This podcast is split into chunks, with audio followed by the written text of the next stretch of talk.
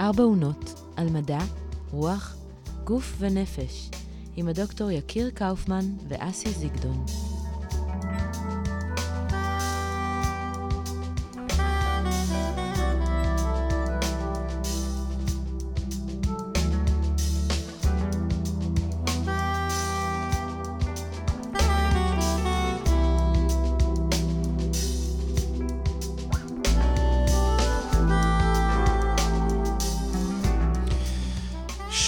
לכל המאזינים, אנחנו על ארבע עונות, תוכנית שנוגעת כמעט בכל מה שאפשר, נכון?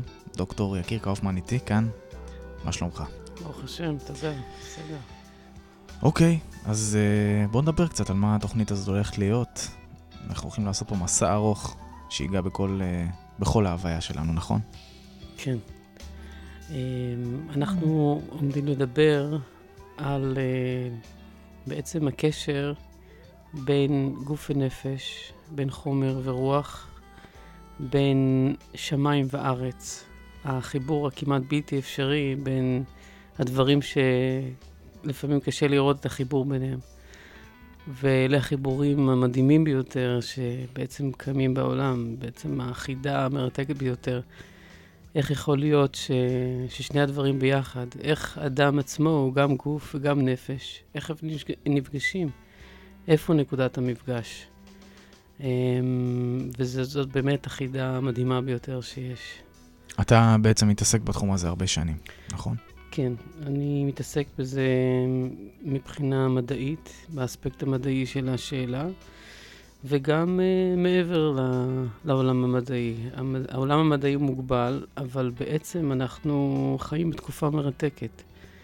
תקופה מרתקת שבה בעצם uh, דווקא המדע, שהיה כל כך מפריד בין uh, חומר ורוח, בין uh, גשמי ורוחני, דווקא דרך הכלים המדעיים והתפתחות המדע, בתוך המדע מוכיחים ורואים ש, שבעצם יש מציאות של חיבור בין גוף ונפש. Mm-hmm. והחיבור הזה הוא ניכר בתוך כל אחד מאיתנו, בתוכנו. חיבור של שמיים וארץ בעצם נפגש בתוכנו.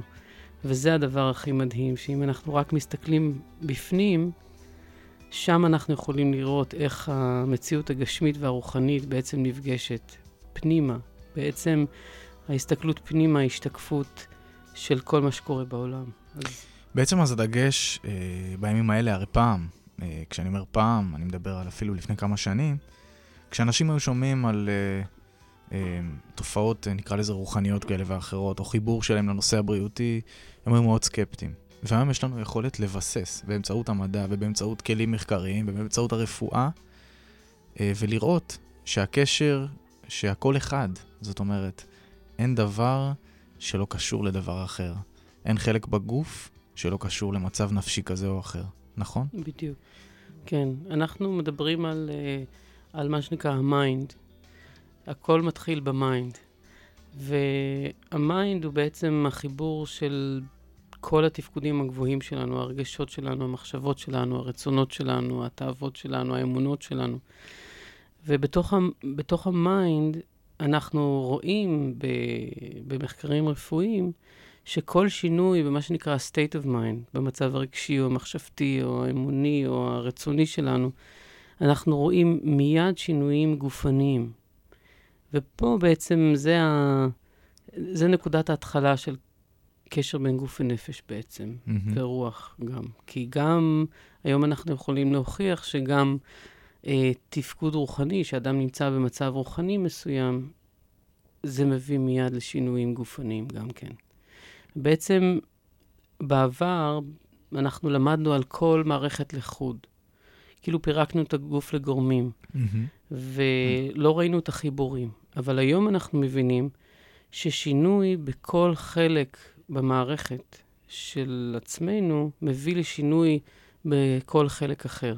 הכל קשור בכל והכל משפיע בכל. שינוי בחלק אחד מביא מיד לשינויים בכל החלקים האחרים. ניקח דוגמה אולי? כן, ודאי. זאת אומרת, אמ, למשל, יש לנו את מערכת העצבים, ויש מערכת ההורמונים, ויש מערכת uh, החיסון, ויש את, ה, את כל המוח ומה, ו, ו, והמחשבות שלנו והרגשות שלנו.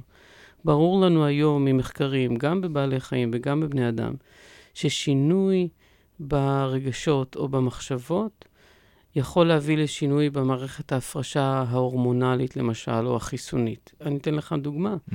אפשר לראות את זה רק ממבנה המוח. במוח יש מבנה מדהים שנקרא המערכת הלימבית. המערכת הלימבית נמצאת ממש במרכז המוח, בצורת, בצורת חצי שער, וחלק בלתי נפרד מהמערכת הלימבית הוא איבר קטן שנקרא ההיפותלמוס. ההיפותלמוס הוא איבר האם של כל מערכת ההפרשה אה, של ההורמונים בגוף, וההורמונים מאזנים את כל פעילויות הגוף. זאת אומרת, רק מתוך הסתכלות על מבנה, אנחנו מבינים ששינוי במערכת הלימבית, קרי, שינוי במחשבות, או ברצונות, או באמונות, או ב, אה, בזיכרונות אפילו שאדם נזכר בהם, מביא לשינוי בהיפותלמוס. זאת אומרת, שינוי בכל האיזון ההורמונלי בגוף. אז אה, בוא, בוא, בוא, אני פשוט רוצה שננסה ככה להבין את זה יותר. נוריד את זה כל פעם עוד איזה רמה. אנשים ש... שבעצם אה, אה, באיזה מצב נקרא לזה, אתה יודע, רוחני, תודעתי, נפשי, בעצם נגיד המערכת ההורמונלית שלהם לא תהיה מאוזנת. איפה, איפה רואים את זה ככה, מדברים שאתה נתקל בהם גם ביום-יום? אוקיי, okay, אז חוסר אימון בא, אגב, כל המדע שמתעסק בתחום הזה, בחיבור בין גוף נפש, אולי גוף נפש ורוח בשנים האחרונות, הוא מדע שנקרא פסיכו-נוירו-אימונולוגיה. Mm-hmm. פסיכו זה כל התפקודים של ה mind, נוירו זה מערכת העצבים, אימונולוגיה זה מערכת החיסון. אמ, ואחד הפוקוסים העיקריים של פסיכונוירואימונולוגיה זה הנושא של אה, הסטרס. הסטרס זה בעצם מכלול של כל הרגשות השליליים אה, בתוכנו, אם זה עצבות או כעס או אה, חרדה או וכולי וכולי וכולי. ומחקרים רבים מאוד, גם בבעלי חיים וגם בבני אדם, מצאו שכשיש לאדם סטרס, קרי כל מחשבה שלילית או כל רגש שלילי, או state of mind שלילי, הדבר מביא ל... או, או מעלה את הסיכון לתחלואה. להופעה של מחלות. אה, וזאת אומרת, state of mind שלילי הוא מסכן את האדם למחלות, אבל גם ההפך הוא הנכון. אבל אנחנו מדינה מאוד לחוצה. אנחנו אנשים שחיים במציאות לא קלה. אנחנו נמצאים, אתה יודע, אנשים פה חיים באיזה סטרס מתמיד. אז מה, אנחנו כל הזמן חולים בגלל זה? אז, אז... או שמה, או אתה יודע, כאילו, אנשים, אתה יודע, אני עכשיו אביא מישהו שיגיד לך, אה, דוקטור נכבד, אה, הכל טוב ויפה, אבל אני צריך להביא פרנסה הביתה, ואני, אה, אתה יודע, יש אה, בעיות ביטחוניות, ואתה יודע, אני יכול לקחת דברים ברוח הימים האלה של אנשים שחיים במצוקה כזאת או אחרת, גם ביטחונית, החיים שלהם באיזשהו איום מתמיד. כן. אז מה? אז מה, אתה יודע, אז הם נידונו לחולי, כמו שאומרים, אתה יודע? כן, שאלה מצוינת. אה, זה, זה מעניין, אנחנו תמיד מתייחסים לסביבה החיצונית שלנו. Mm-hmm. ובעצם מה שקובע זו הסביבה הפנימית, ואני אולי אפרט, okay. אוקיי. אה, אסביר את העניין. שני אנשים נמצאים במצב, מה שנקרא סטרסוגני, מצב שיוצר סטרס, כן? אה, זה יכול להיות קרב, אה, זה יכול להיות אה, מצב אה, משפחתי לחוץ וכולי וכולי. אבל כל אחד יכול להגיב אחרת. למשל, אם זה מצב קרב, אחד יכול להגיע, להיכנס למצב של הלם קרב, מה שנקרא PTSD. והשני יעבור חוויה כנראה לא נעימה, אבל uh, יתאושש מזה וימשיך את החיים, ולאט לאט גם עם השכחה הדברים נשכחים במקצת, אבל הוא ממשיך לתפקד. ולא רק זה, יכול להיות שהוא מתפקד בקרב מצוין. Mm-hmm. לעומת השני, שהוא נכנס להלם קרב, שהוא מפסיק את התפקוד לגמרי. זאת אומרת, שני אנשים נמצאים במצב מאוד סטרסוגני, מאוד לוחץ, אבל כל אחד, בגלל הסביבה הפנימית הייחודית של כל אחד, מגיב אחרת לגמרי. זאת אומרת, מה שאנחנו רואים, שמה שבאמת קובע זה מצב הפנימי של האדם.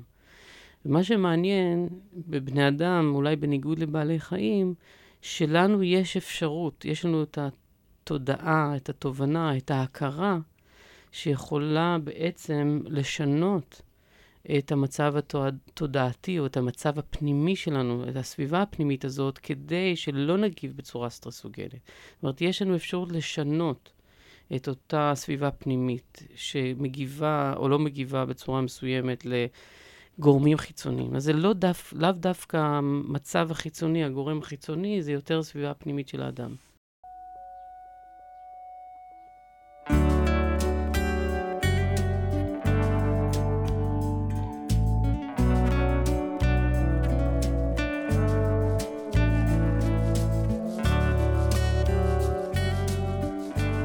ארבע עונות על מדע, רוח, גוף ונפש, עם הדוקטור יקיר קאופמן ואסי זיגדון.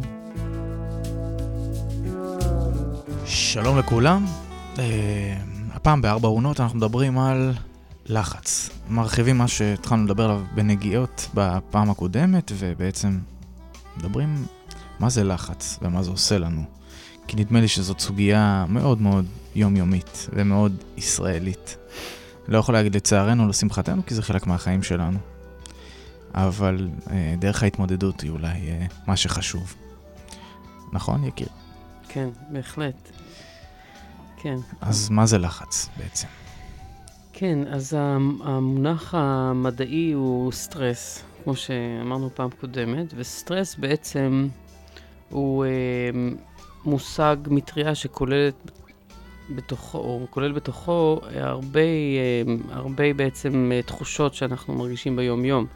אחד זה באמת תחושת לחץ, אה, אבל גם בעצם זה, זה כולל בתוכו את כל הרגשות השליליים שלנו, mm-hmm. כן? אם זה, כמו שאמרנו פעם קודמת, חרדה, או, או פחד, או, או עצבות, או כעס. כל הדברים האלה הם בעצם תחת הכותרת של סטרס, ולכולם בעצם יש השפעה שלילית על הגוף. זאת אומרת, אחד הקשרים בין גוף ונפש בדרך השלילה. אמ, זאת אומרת אה, שלחץ בעצם גורם לסיכון, מסכן את הבריאות שלנו. אה, בקיצור, ואנחנו נראה בהמשך איך זה משפיע על כמעט כל מערכת ומערכת. אה, אם זה על הלב, אם זה על מערכת החיסון, אם זה ההורמונים, אם זה מערכת העיכול וכולי וכולי. אבל הבשורה הטובה והחשובה, ובזה אולי שווה להתחיל, זה שאם אנחנו משכילים להוריד את הסטרס, להוריד את הלחץ, להוריד את הרגשות השליליים שלנו, אז אנחנו יכולים לשפר את, את הבריאות שלנו, את תחושת הרווחה שלנו, את ה-well-being. ובעצם uh, להגיע לבריאות פיזית טובה יותר. Mm-hmm. ז, זאת הבשורה החשובה, שוב פעם, גם ממחקרים רבים בתחום הזה, אנחנו נפרט בהמשך. אוקיי. Mm-hmm. Okay. אז איך בעצם אנחנו מתחילים uh, ככה uh, להיכנס לעובי הקורה בנושא הזה, ומה שזה עושה לנו? אני מציע שאנחנו נראה קודם כל מה באמת, איך סטרס באמת משפיע עלינו. Um, מה המנגנון? ניכנס קצת למנגנונים, נחזור לבית ספר רפואה קצת. אוקיי. Okay. אז אמרנו ש... אני מבטיח לשאול כל מה שאני לא אבין. מצוין. דיברנו על המערכת הלימבית, שהיא uh, מערכת חשובה מאוד בתוך המוח, בצורת חצי, חצי שר במרכז המוח. המערכת הלימבית, שם uh, בעצם יש לנו את uh, תפקודי, תפקודים הרגשיים, חלק מהמחשבות שלנו, הרצונות שלנו, האמונות שלנו וכולי, זה בתוך המבנה הזה של מערכת הלימבית. שהיא אה, חלק מהמערכת הלימבית זה ההיפותלמוס, שהוא אבי אבות האיברים שקשורים לאיזון ההורמונלי בגוף, כל ההורמונים בתוך הגוף. כשאדם נכנס לסטרס, אמ, בעצם אמ, יש הרבה אה, השפעות אה, גופניות, זאת אומרת, אה, הלב פועל יותר מהר ופועם יותר חזק ודוחף יותר דם לכל יחידת זמן, הריאות אנחנו נושמים יותר מהר. זאת אומרת, כל הדינמיקה של הגוף אינטנסיבית יותר. בדיוק. יש מתח בשרירים, mm-hmm. יש ירידה בפעילות התקינה של מערכת העיכול. כל קצב חילוף החומרים, כמו שאמרת, הוא הרבה יותר גבוה, למה הדבר דומה? למעין uh, מנוע של מכונית שמפעילים את המנוע על טורים מאוד גבוהים. Mm-hmm. אז מה קורה לאותו מנוע? נשחק. כן, בדיוק, שחיקה, בלאי. Mm-hmm. הבלאי הוא יותר גבוה. וכשהבלאי יותר גבוה, התרגום של בלאי גבוה בתוך הגוף שלנו זה בעצם uh, תחלואה, mm-hmm. מחלות. ואם uh, יש לנו דרך להוריד את קצב חילוף החומרים הגבוה הזה, אז, uh, אז בעצם אני מונע את הבלאי ואני יכול... Uh, בעצם זה, הפירוש הזה זה בריאות uh, יותר טובה. Mm-hmm. בוא, אז... נק, בוא ניקח אולי מצב. כן. מצב של בן אדם, שבמקום העבודה שלו נמצא ב- בלחץ uh, מאוד גדול. עובד uh, מאוד uh, אינטנסיבי, יש דרישות מאוד גבוהות ממנו. מה, מה בעצם השלב הראשון שהוא יכול, אתה יודע, להתחיל לראות מה, מה, מה קורה? זאת אומרת, הגוף, הגוף מן הסתם יגיב מההתחלה. או, oh, מצוין. אז זאת, זאת השאלה. אנחנו, כשאנחנו מדברים על ההשפעות השליליות של סטרס, אנחנו בעיקר מדברים על סטרס כרוני. Mm-hmm. אה, איך אומרים? זה לא נשאר על קצה האף. וגם, יש ביטוי כזה באנגלית, no free lunches, אין ארוחות צהריים חינם. זאת אומרת, יש תג מחיר להפעלה מוגברת של הגוף. עכשיו, בדרך כלל לא מרגישים את זה מיד, באירוע הראשון. הבעיה אם יש לנו תבניות שחוזרות על עצמם עוד פעם ועוד פעם ועוד פעם. אז אנחנו כבר מבינים שככל שהסטרס הוא יותר חזק ונמשך יותר זמן ומופיע יותר פעמים, אז אזי הבלאי על הגוף הוא יותר גדול. ואז כבר רואים תוצאות. התוצאות הן לא באות, אפשר לראות תוצאות במיידי, אבל עיקר התוצאות מבחינה בריאותית הן לאורך זמן. יש לנו, זאת אומרת, נותנים לנו הזדמנות לתקן. Mm-hmm. בוא, בוא, בוא נראה קצת אולי אה, תופעות של אדם שנמצא נגיד בלחץ בעבודה שלו, ו, ובוא נגיד שאנחנו עוד לא מגיעים לשלב של מה הוא, מה הוא, מה הוא עושה עם זה, ו, ואיך הוא מתחיל לעבוד על העניין הזה, אה, במישור הפנימי וב... הנפשי, אה, בעצם איך, איך אפשר לראות את זה? איך אני יכול לדעת שאני בן אדם ש, שהלחץ אה, משפיע עליי? ואתה יודע, אני חושב שהרבה מאוד אנשים נמצאים בלחץ, ובעקבות זה הרבה מהם חולים, או תחושה לא טובה, אתה יודע, עייפות כרונית. המון אנשים סובלים מעייפות כרונית, נכון. מתחושה של שישות כרונית. זה הסימן הראשון אולי? או שלאו דווקא? כן, אפשר, אפשר בעצם לראות... יש דברים שבן אדם כרופא של עצמו יכול כבר להגיד, אני לא מגיב טוב ללחץ. משהו, משהו אצלי כאילו, משהו בדפוסים... זאת אומרת, אני מדבר על השלב הראשון של המודעות. כן, קודם כל, אה, זה תלוי בכמה שאנחנו קשובים פנימה. זה תלוי בכמה שאנחנו קשובים פנימה. זאת אומרת, אמ, מי שיותר קשוב, יקלוט בשלב ראשוני יותר. ויש אנשים שלא יקלטו עד שחס וחלילה הם ממש לא, לא ירגישו טוב. Mm-hmm. בעצם כל ביטוי גופני אה, קשור אה, בעצם למצב נפשי מסוים. Mm-hmm. Uh, זאת אומרת שאם הגוף בעצם אומר לנו משהו, הוא משדר לנו משהו, הוא רוצה להגיד לנו ש, ש, שיש משהו שדורש תיקון, יש משהו שצריך לשנות, יש uh, אולי באמת uh, מתח ש, ש, ש, שמחמיר דברים, אבל כל דבר גופני יכול להעיד על כך. המציאות הגופנית של האדם, אה, אה, היא רק אה, ביטוי למה שקורה ברבדים עמוקים יותר במישור הנפשי והרוחני של האדם. זאת אומרת, הביטוי, אפשר לראות את זה כקרחון. החלק מאוד קטן של הקרחון נמצא על פני המים. הביטוי הפיזי הוא רק קצה הקרחון. מתחת לפני המים זה כל המציאות הנפשית והרוחנית של האדם, שבעצם משפיעה על, אה, על, על מצב הבריאות. אז uh, כשאנחנו רואים משהו, איזושהי תופעה שמעל פני המים, תופעה הסימפטום. שמתבטאת, הסימפטום, כן. בדיוק בגוף, אז אנחנו יודעים שמאחורה uh, יש הרבה מתרחש שם. השאלה מה אנחנו יכולים לעשות לפני הסימפטום. כי אם הסימפטום מתגלה, זאת אומרת שמשהו כבר, במרכאות, נדפק. אני כמובן שיכול להיות שהוא בר תיקון, כן? הגוף שלנו הוא משהו שמתחדש כל הזמן, mm-hmm. התאים מתחדשים, mm-hmm. אפשר mm-hmm. לשנות דפוסים, ו- ועל זה אנחנו בעצם גם מדברים פה. Mm-hmm. השאלה אם אנחנו יכולים להקדים תרופה למכה או לתגובה בעצם. זה המצב הכי טוב. Mm-hmm. רפואה מונעת היא הרפואה הטובה ביותר. אה, יפה שעה אחת קודם. זאת אומרת שאם אנחנו משנים את המציאות הפנימית שלנו עוד לפני שהמחלה מגיעה, בכך אנחנו מונעים את תופעת המחלה. זאת אומרת, זה לא...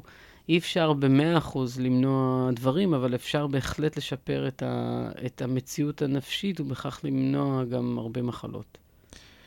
כן, תראה, זה בעצם מוביל את, את הנושא של, אה, של, מוביל לנו לנושא של ריפוי עצמי, ובן אדם כבאמת, כלתפוס את האדם כרופא של עצמו. הרי אם אני אדע לקרוא, או להבין את מה שקורה אצלי, את, ה, את התגובה שלי לכל מיני מצבים בחיים, אם אני כועס על מישהו, אני אנסה אה, לראות מה הכעס הזה אה, כלפיו, למה זה מכעיס אותי, מה זה משקף עבורי. מה שנקרא המראות האלה. כל בן אדם יכול להוות לנו מראה, mm-hmm. ועל ידי זה להבין מה באמת שלי ומה שלו. ומה... זאת, נכון. זאת בעצם, זאת ההתחלה של ה... אפשר להגיד, של... של... זה המפתח, לא? איך אתה רואה את זה?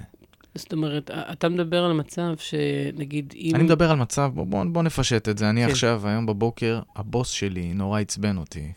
ההתנהגות שלו הכעיסה אותי מאוד. עכשיו, יש לי כל מיני דרכים להתמודד עם זה. אני מעריך שרוב האנשים, הדרך שלהם היא לקחת את זה, כמו שאומרים, לקחת את זה ללב. Mm. עכשיו, כשאנחנו אומרים לקחת את זה ללב, זה באמת לקחת את זה ללב. נכון. לא?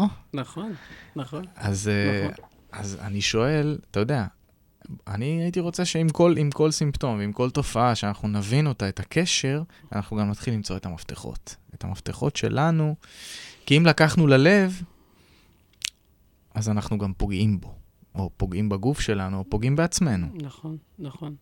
בכלל, אם אנחנו מדברים על הנקודה הזאת, אני רק נכנסנו לנקודה הזאת, אז אני רק ארחיב. זאת אומרת, אם מישהו, מח... משהו במישהו מכעיס אותנו, אז זה אומר, זה כמו שאתה אומר, זה השתקפות לכך שהדבר, אנחנו עוד לא, יש לנו unfinished business, יש לנו עניין לא גמור עם, אותו, עם אותה תכונה. Mm-hmm. זה בעצם באמת השתקפות של משהו שאנחנו היינו רוצים שיהיה יותר טוב אצלנו.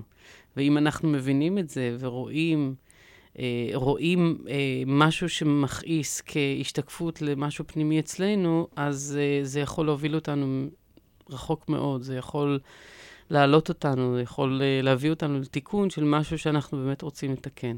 אנחנו רואים בזה שמישהו הכעיס אותנו הזדמנות.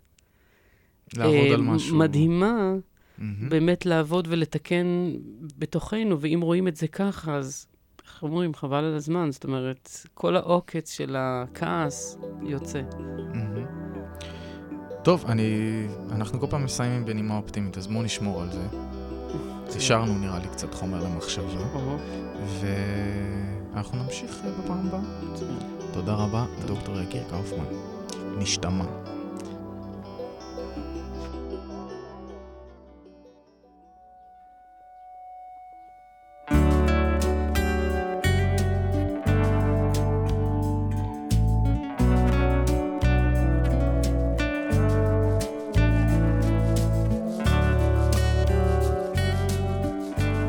ארבע עונות על מדע, רוח, גוף ונפש, עם הדוקטור יקיר קאופמן ואסי זיגדון.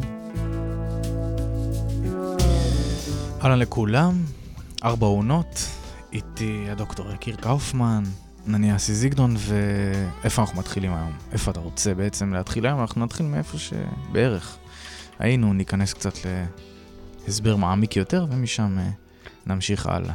כן. אולי נראה באמת את המנגנון של ההשפעה של, אה, של הסטרס, מה קורה תכלס בגוף אה, כשאדם נכנס לסטרס על אה, כל מערכות הגוף.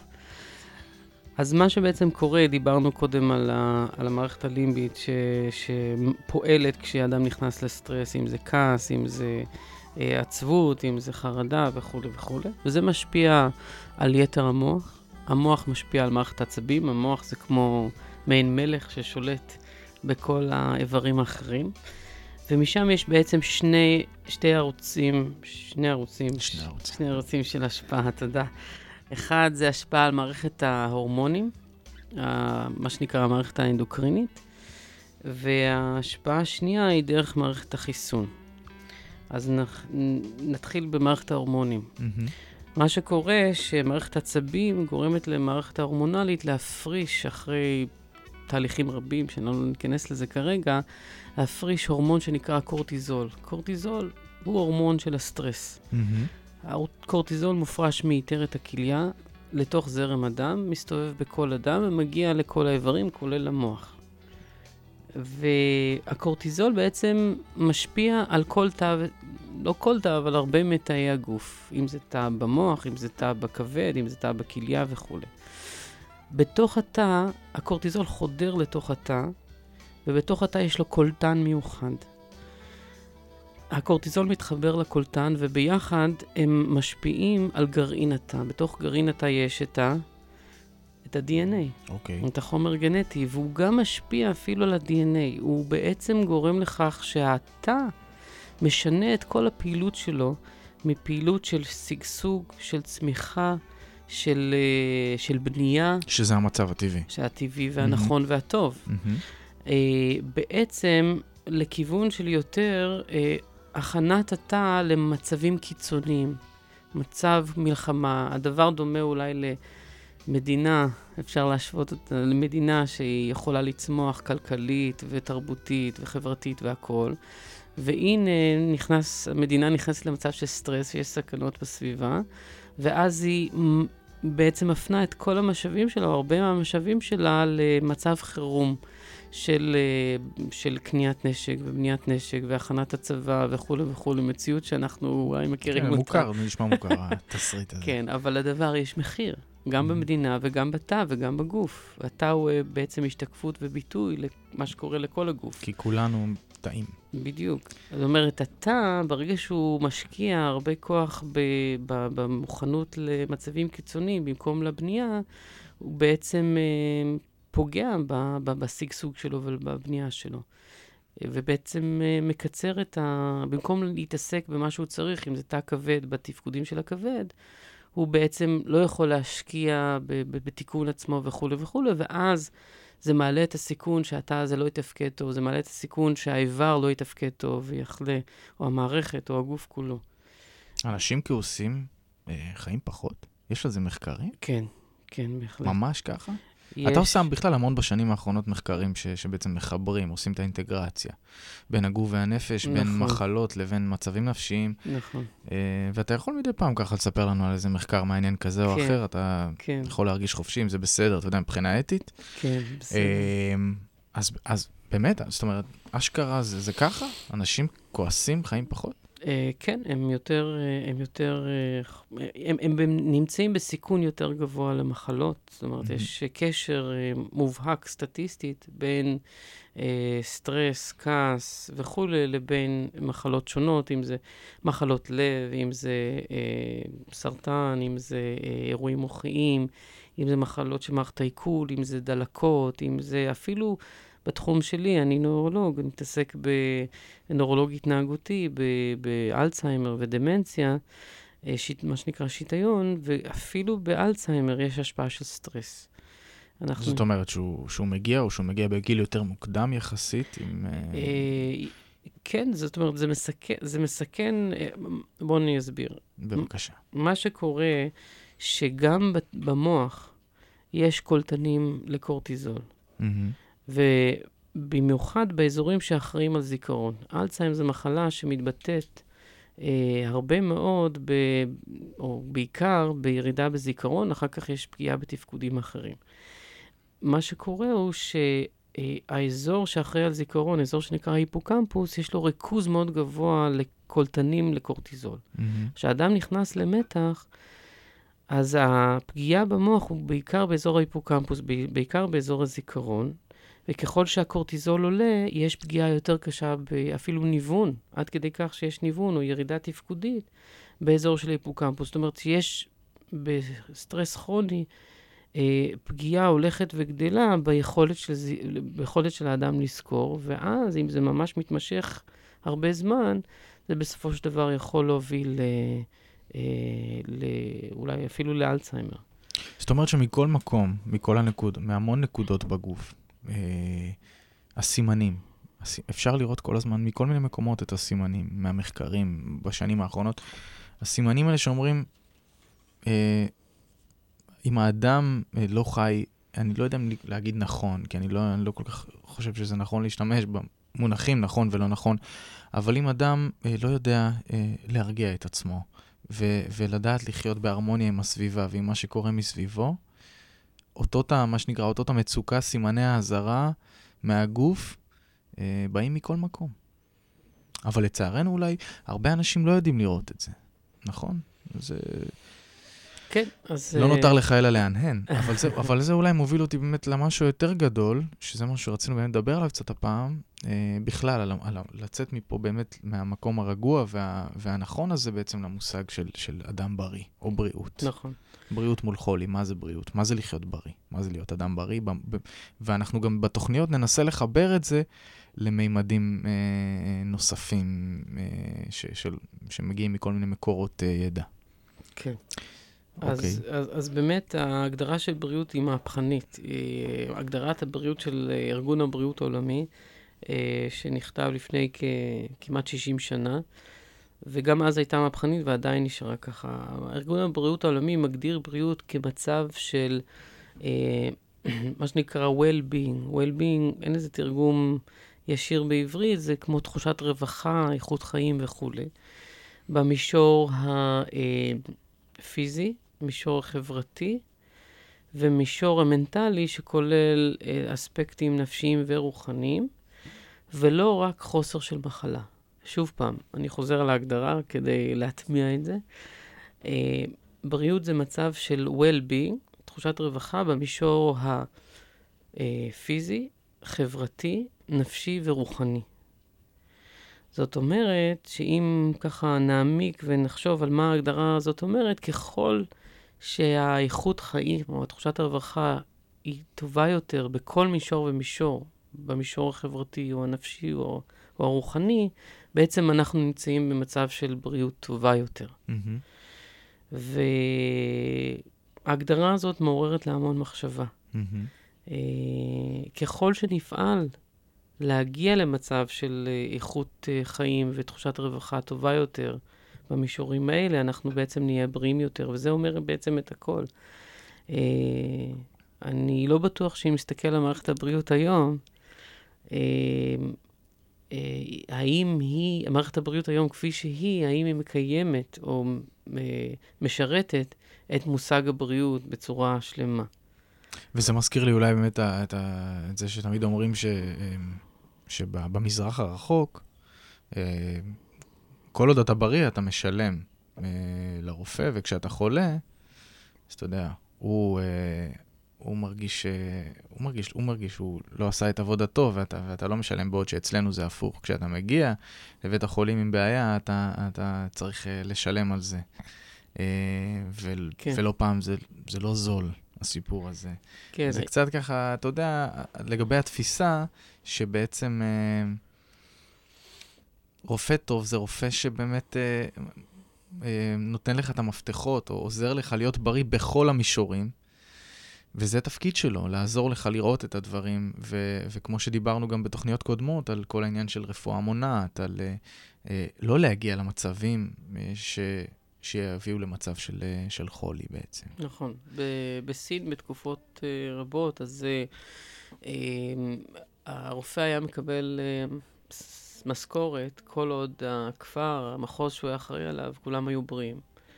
וכשמישהו אה, חלה, אז הוא, אה, הוא לא עמד במשימה שלו והיה מקבל פחות. וזה אולי באמת היה הרבה יותר מחייב, אה, מבחינתו, באמת לדאוג לזה שאנשים יהיו אה, בריאים בכל, ה, בכל הממדים של החיים שלהם. בדיוק. ולמצוא את הקשרים בין המצב אה, הרוחני, הנפשי, בין, אתה יודע, איך שהם, איך שהם חיים, מבחינת אורח חיים וסגנון חיים, לבין... בדיוק. הוא היה עושה אה, הכל באמת... מחלות כ- שלהם. נכון. הוא היה עושה הכל באמת כדי למנוע מחלות, והיה עושה הכל כדי לשפר את אה, איכות החיים הפיזית, החברתית, הנפשי והרוחני.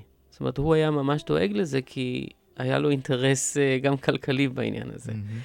אמ, והיום אצלנו זה באמת הפוך. ככל שיש יותר מחלות, ויש יותר מאושפזים, ויש יותר אה, ביקורים במרפאה, ואנחנו רושמים יותר תרופות, אז, אה, זה עולה לנו יותר. אז אה, כן, ואנחנו גם, מצד השני, גם יש איזה רווח מסוים מהעניין הזה. זאת אומרת, אנחנו צריכים, שוב פעם, הרפואה הטובה ביותר זה רפואה מונעת. אנחנו חייבים לחזור למודל הזה.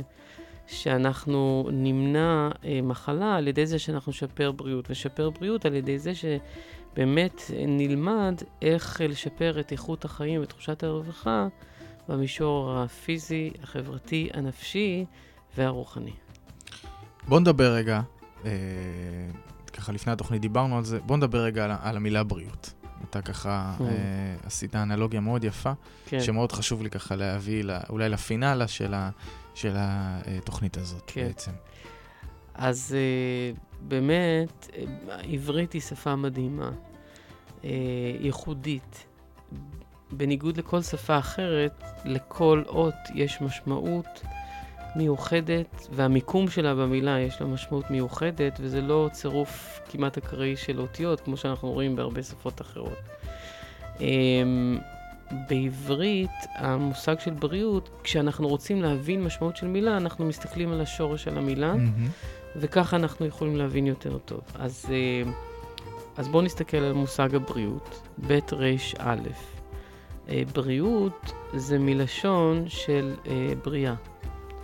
אה, זאת אומרת, אה, אנחנו בעצם, אדם שהוא בריא, הוא נברא מחדש כל רגע ורגע.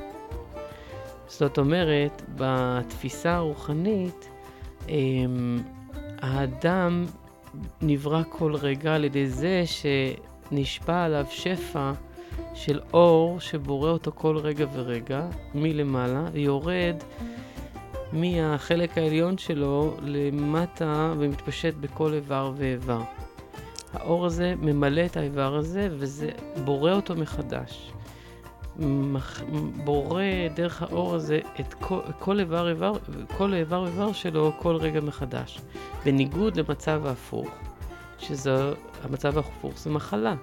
ואם נסתכל על שורש של מחלה, אנחנו רואים שזה בא מ, מהשורש חלל. מה זאת אומרת חלל? מחלה זה מצב שהאור לא מצליח לחדור בגלל איזושהי חסימה. חסימה שהאור לא יכול לעבור ולהתפשט בתוך איבר מסוים. ואז נוצר חלל מהאור. מה זה חלל מאור? זה בעצם צל. אמ, ואם אנחנו נשכיל לזהות את המחסום הזה שמפריע לאור לעבור, את החלל שנוצר, את המחלה שנוצרה, נסיר את הגורם לחלל הזה, אז נוכל להזרים מחדש את האור לתוך האיבר, והאיבר הזה ייברא מחדש, ובעצם יהיה בריא. הגוף יהיה בריא. תודה רבה, דוקטור יקיר קאופמן. שלום לכם, מאזינים יקרים. אנחנו בארבע עונות, רדיו מהות החיים. איתי באולפן דוקטור יקיר קאופמן. והיום אנחנו נדבר על uh, פלסיבו. פלסיבו כדוגמה לתופעה שמשקפת בעצם הרבה דברים, הרבה, הרבה פנים, הרבה... בואו בוא, בוא נדבר על זה. מה זה פלסיבו? פלסיבו זה מה שנקרא בעברית אין בו. Um, הדוגמה הקלאסית זה זה שנותנים לאדם uh, תרופה, ובעצם בתרופה אין שום חומר פעיל. Uh, יש בזה אולי uh, קצת uh, עמילן, גלוקוז וכולי, אבל לא דברים פעילים. ואז בודקים את ההשפעה של תרופה מול הפלסבו. אנחנו קוראים לפלסבו גם ב, ככה בבדיחותא, גם מה שנקרא GMG, המושג המקצועי, או גורנישט מיט גורנישט. Mm-hmm. בעצם זה דבר שאין בו משהו שהוא פעיל, ואנחנו, uh, אבל מה שבאמת מדהים, uh, שלפלסבו יש השפעה, יש אפקט uh, מאוד משמעותי, וזה... על זה נערכים הרבה מאוד מחקרים, ובוצעו הרבה מחקרים כדי להבין איך אדם שמקבל משהו שהוא כלום, אה, או לא פעיל כביכול, בעצם איך הדבר משפיע. תמיד אה, אני נזכר שהגעתי אה, בפעמים הראשונות לאיזשהו כנס מדעי, כשהייתי רק בתחילת ההתמחות בנורולוגיה, ו... אתה יודע שמגיעים לכנס מדעי, רואים הרבה פעמים את הדוכנים של חברות התרופות. ניגשתי לאחד הדוכנים וקיבלתי בעצם גרף שמתאר את הסגולות של התרופה שמכרו. וראיתי, הגרף היה מדהים, כי הגרף תיאר בעצם טיפול תרופתי במחלה לא כך נעימה בשם טרשת נפוצה. Mm-hmm. ולפעמים לא נעימה, יש אנשים שזה קל יותר, יש אנשים שזה יותר uh, מורכב. וראיתי שהתרופה שה, המוצעת השפיעה בכמעט 50 אחוז על קצב ההתקפים. זו מחלה שבאה בהתקפים. הוריד ב-50 אחוז. הוריד, הוריד כן. ב-50 אחוז, ובאמת זה מאוד הרשים אותי. אבל כשהסתכלתי במקרא של הקטנה בצד, אה, שבעמודות האדומות, שמאוד הרשימו אותי הירידה בעמודות האדומות, ראיתי שהעמודות האלה היו דווקא אה, הפלסבו. ואז הבנתי, בעצם הבנתי שאני לא מבין כלום. זאת אומרת... אה, מה התרופה פה? מה, מה, מה קרה כאן בעצם?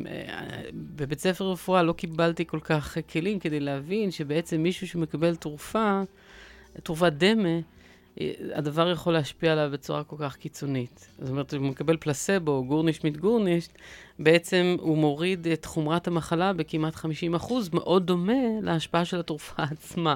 זאת אומרת שאם אני מאמין שהתרופה עוזרת לי, כשאני לא... ייתכן שבעצם החומרים שלה הם לא באמת פעילים כנגד מה שאני חולה בו, אבל עצם האמונה, מחקרית, מוכח שזה יכול אה, אה, להבריא. אה, אותי או באופן חלקי לפחות. יכול באופן סטטיסטי לשפר את המצב של המחלה. לא תמיד מדברים על הבראה מלאה, מדברים mm-hmm. על שיפור. כן, ב... ובעצם זה הגורם של האמונה, או שיש פה עוד עניין? אה, זאת אומרת, אני מאמין שאני, שזה עובד, אז זה עובד? אפשר לראות את זה ככה. זאת אומרת, אפשר לראות, למשל, אם, אם אמרנו שבריאות זה מצב של well-being, תחושת רווחה, mm-hmm. אז בעצם אם עשיתי משהו שאני מאמין שבאמת יה... הדבר יעזור לי, או אני חושב שזה יעזור לי, או יש סיכוי שזה יעזור, זה, קודם כל זה כבר מוריד סטרס. זה גם נותן לי איזשהו, אה, איזשהו תקווה. זאת אומרת, זה מרגיע אותי כבר. כן, זה נותן לי... זה, זה באמת, כמו שאתה אמרת, זה, זה גם נותן לי איזושהי אמונה שהדברים ישתפרו. וזה כבר משפל מערכת אה, פנימית בגוף. יש כאלה שטוענים שבעצם הפלסבו משפעל אה, איזושהי יכולת של ריפוי טבעי שיש בתוך האדם. בעצם זה יוצר חשיבה חיובית אצלנו. אה... אנחנו, אנחנו מתייחסים לחיוב, לעניין בחיוב. אנחנו כבר לא באיזושהי מראה שחורה, זאת אומרת, אנחנו אומרים, רגע, משהו פה, אנחנו מאמינים שזה עובד, כן. וזה יוצר חשיבה חיובית, ודרך זה אנחנו מתחילים בעצם לשנות, אה, לשנות את, ה, את המציאות הגופנית, הפיזית שלנו כן, בעצם. כן, בדיוק. אבל בואו נסתכל על זה ב... ב, ב, ב, ב אפשר, אפשר בעצם להרחיב mm-hmm. את מושג הפלסבו. זאת אומרת, okay. אוקיי. זה לאו דווקא, הפלסבו לא מצטמצם רק לזה שאני נותן תרופה שהיא תרופת דמה, mm-hmm. כן? אלא כל דבר שבעצם מחזק את ה-well-being שלנו, את תחושת הרווחה, את האמונה שלנו שהדברים יהיו יותר טובים, נותן לנו תקווה, מוריד לנו סטרס, בעצם משמח אותנו במידה מסוימת. זה כבר יכול לשפעל את, ה, את אותם כוחות ריפוי טבעיים, את ה... יכול בעצם להביא למצב גופני יותר טוב, של פחות מחלה ויותר בריאות. Mm-hmm. אז זה לא מתבטא אך ורק במתן התרופה, אלא זה יכול להתבטא בכל דבר שאדם עושה למען עצמו, שהוא אה, בעצם אה, מביא ל, ל, לרגשות טובים, לאמונות טובות יותר, אה, וזה בעצם יוביל, זה, זה בעצם דוגמה קלאסית לזה ששינוי במצב התודעתי, ה-state of mind, יכול להשפיע על, על הגוף לטובה. כן, מישהו חכם אמר שאם אתה מאמין שאפשר לקלקל, תאמין שאפשר לתקן. זאת אומרת, למדנו קודם, דיברנו קודם על זה שסטרס יכול להוביל לתחלואה. אבל הורדת סטרס, שיפור ה-well-being, האמונה שיהיה טוב, אה, אה, בעצם יכול להוביל למצב בריאותי יותר טוב, בריאותי mm-hmm. אובייקטיבי, שנמדד בכלים מדעיים אובייקטיביים לחלוטין. Mm-hmm. ואין היום תרופה היום שלא משתמשים בה כדי, אה, בפלסבו, כדי להוכיח שהיא, ש, שהתרופה יעילה, כי תמיד צריך למדוד את, ה, את התרופה מול הפלסבו. Mm-hmm. כן?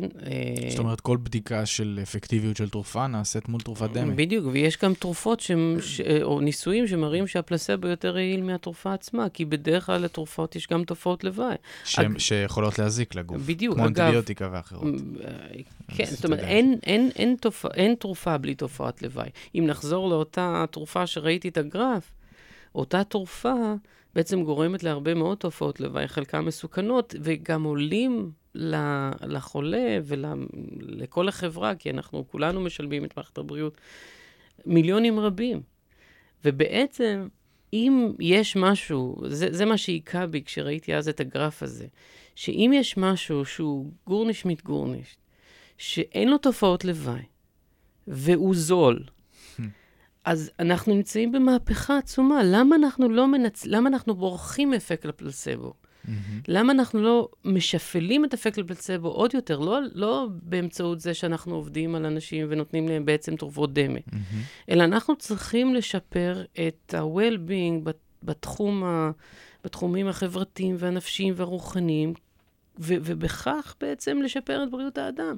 זה כל כך cost effective, זה כל כך משתלם. מבחינת המחיר, מכל ומבחינת... הבחינות מכל בעצם. הבחינות, זה מעלה אותנו, זה, וזה לא מטפל ספציפית רק בבעיה הזאת, זה, זה משפיע על כל המציאות של האדם.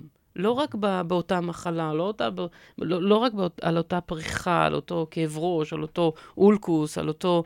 זה, זה, זה משפיע על כל המהות שלו, על כל, על כל הקיום שלו, על כל הגוף שלו.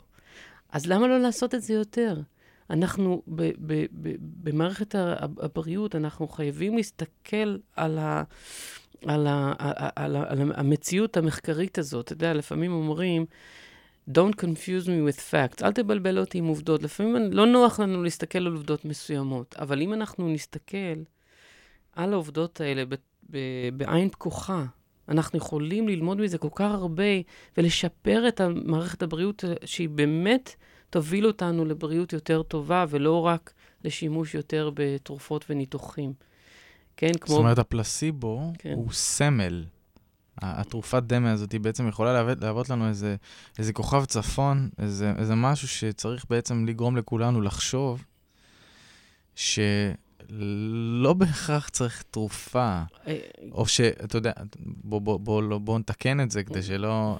אבל אה, התרופה, הרבה פעמים תרופות הפנימיות שלנו הן יותר טובות מתרופות חיצוניות. אז בוא אולי. נגיד ככה, אנחנו, אני צריך uh, לדייק ולהיזהר שלא... סייג אותי חופשי. כן, בעניין הזה.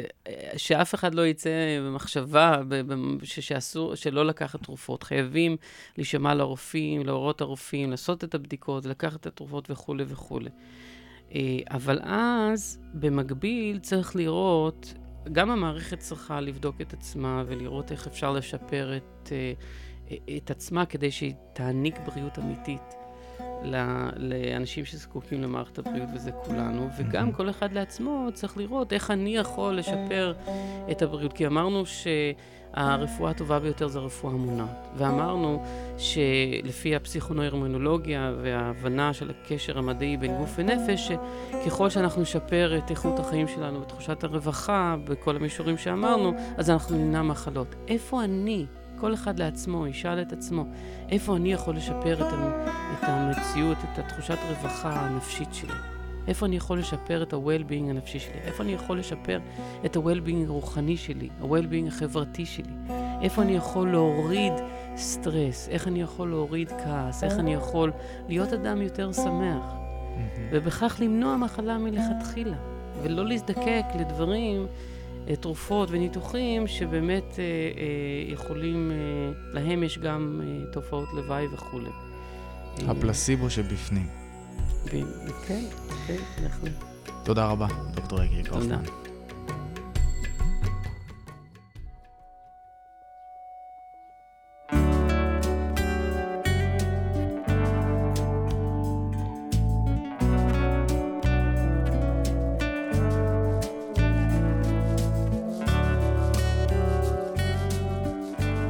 ארבע עונות על מדע, רוח, גוף ונפש.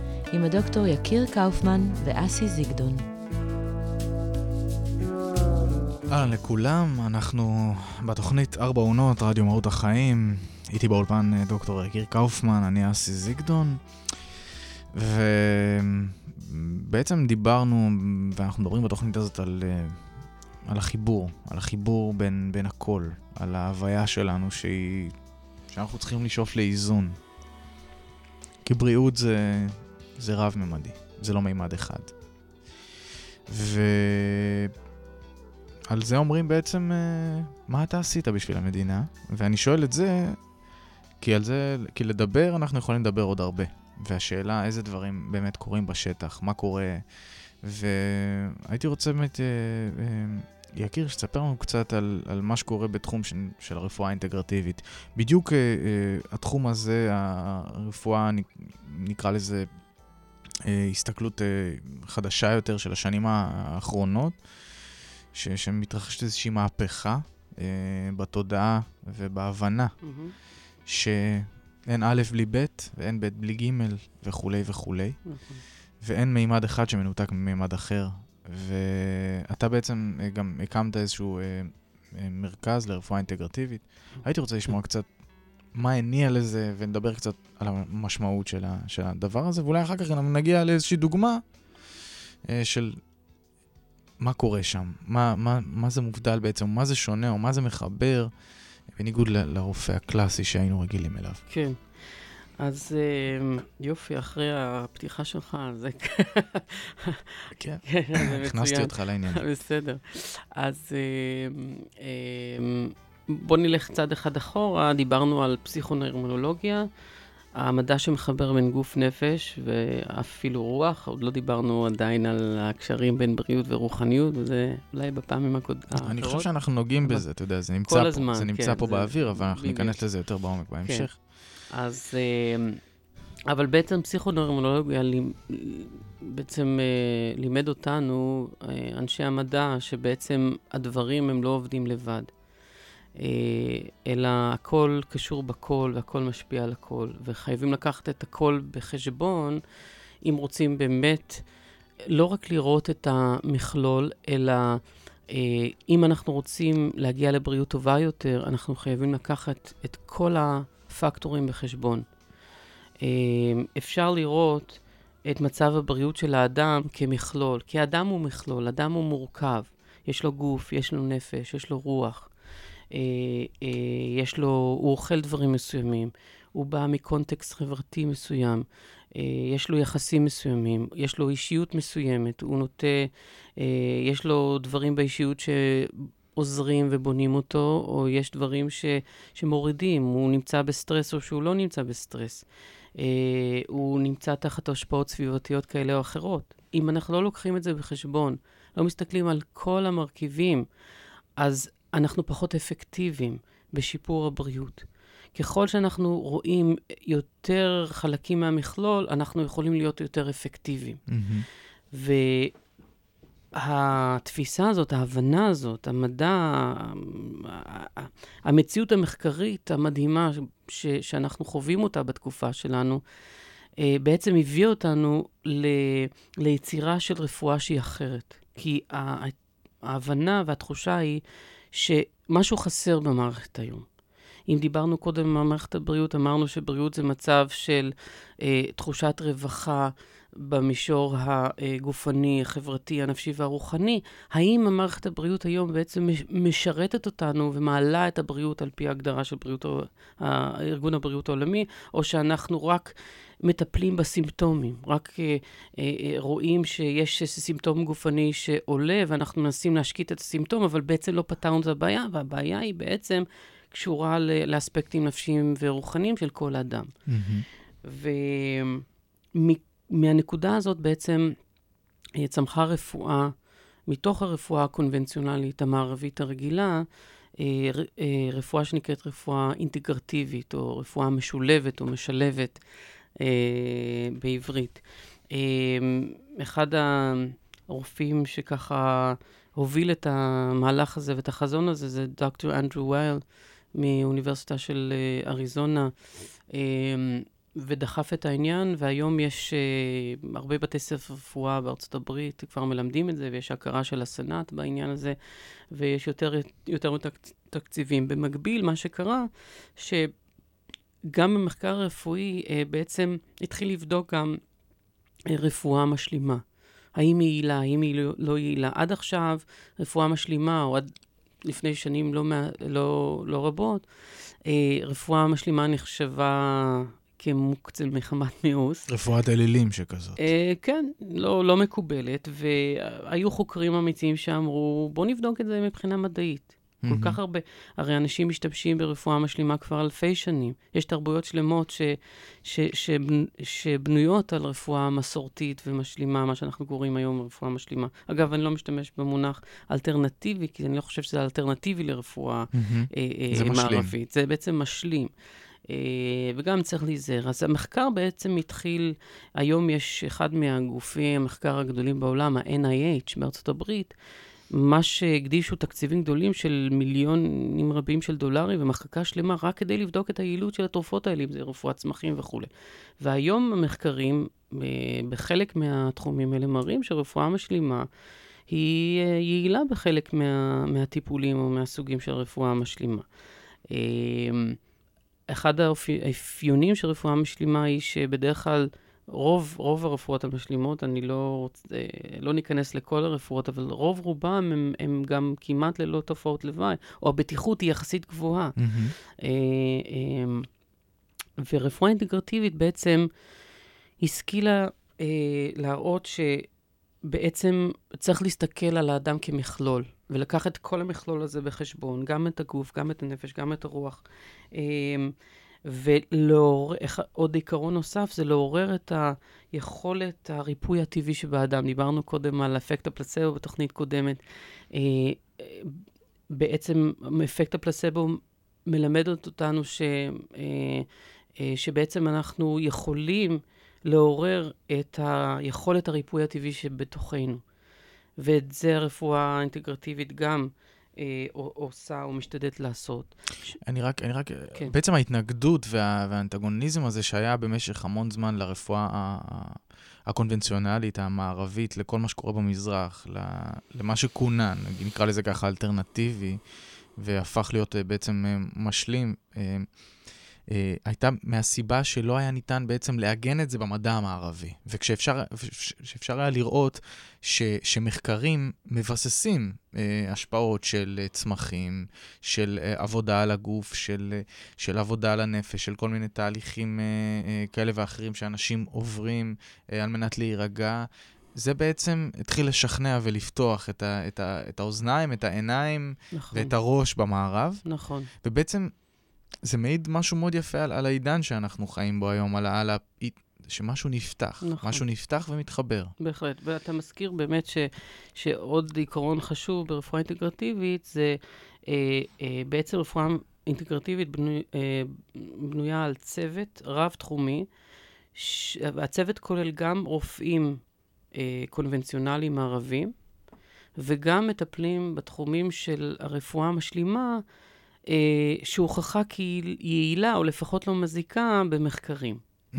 ופשוט רואים דבר שלא רואים אה, בכל מקום, שממש עובדים ביחד. כי אז אה, כשאדם ניגש עם מחלה מסוימת, או בעיה רפואית מסוימת, אז גם בודקים אותו רופאים מערבים לכל דבר, וגם בודקים אותו אה, מטפלים משלימים. שעברו הכשרה, היום למשל, סתם לתת דוגמה, אה, נטורופטים, זה תחום ב, ברפואה משלימה. אז הנטורופטים, יש אה, לפחות... אה, מה המשמעות של המושג? נטורופטים הם, הם מטפלים שמטפלים ב... בצמחים, בוויטמינים, ב... יש להם ידע גדול מאוד גם בתחומים הרפואיים. יש מספר מכללות בצפון אמריקה, למשל, שהבוגרים שלהם בנטורופתיה הם גם מוסמכים לעבוד כרופאים כלליים. Mm-hmm. זאת אומרת, ההכשרה הרפואית היא מאוד, אה, אה, אה, ברמה גבוהה מאוד, למשל אוסטאופטים. יש ממש בתי ספר. בתי ספר קונבנציונליים לגמרי, שיש להם גם מסלול לאוסטאופטים שהם לא MD, רופא נחשב MD, הם ND, N כמו נון. ND, וגם הם, אה, יש להם את ה... מקבלים רישיון גם לעסוק ברפואה כללית. זאת אומרת, אה, אה, היום מעלים את ההכשרה ברפואה, בחלק מהרפואות המשלימות, לדרגה שהיא דומה ל... או כמעט דומה לרמה של uh, הכשרה רפואית. ובאמת רואים את זה ברפואה אינטגרטיבית, וגם במרכז שאנחנו פתחנו בירושלים, בחלק מבית uh, חולים הרצוג, אני קורא לזה בית הרפואה הרצוג, כן? כי אם אנחנו נכנסים לבית חולים, אז uh, אפשר חס וחלילה לחלות, אבל אם נכנסים לבית רפואה, למרכז רפואי, אז יש סיכוי שאנחנו... אתה יודע מה, אז בוא, בוא נתחיל באמת מבחינת הסמנטיקה, מכיוון שמילים... הרי גם משפיעות על המציאות שלנו. בדיוק.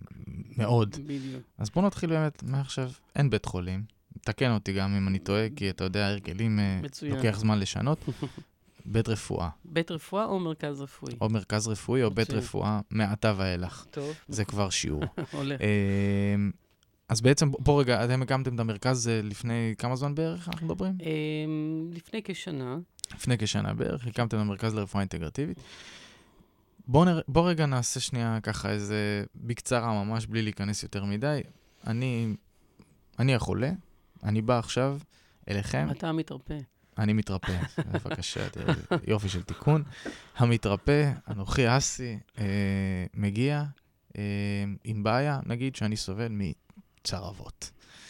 רחמנא ליצלן, אה, מגיע לקבל, אה, לקבל מענה רפואי. כן. מה אני עושה עם זה? איך אתם, איך אתם עכשיו, אה, מה אתם עושים איתי? אוקיי. אז אה, קודם כל, אה, כמו שאמרתי קודם, ברפואה אינטגרטיבית חשוב לנו להכיר אותך כאדם. מאיפה אתה באת, לאן אתה הולך, איזה מציאות אתה חי, מה הסביבה שלך, מה אתה עושה ביום-יום שלך. אני רוצה, וזה אחד העקרונות ברפואה אינטגרטיבית, כמטפל שלך, או אנחנו בעצם קודם כל שותפים למסע הזה של, של טיפול, מהמם. להכיר אותך ולבסס יחסים קרובים אליך, כדי שקודם כל ליחסי אמון, אנחנו מבינים שהיחסי רופא מתרפא, או מטפל מתרפא, הם חלק בלתי נפרד מתהליך הריפוי. הם נכנסים לכל דבר. הם, הם יחסים, ו, וחשוב שהיחסים האלה יהיו יחסים בונים, הרמונים. הרמוניים, ויחסים של אימון.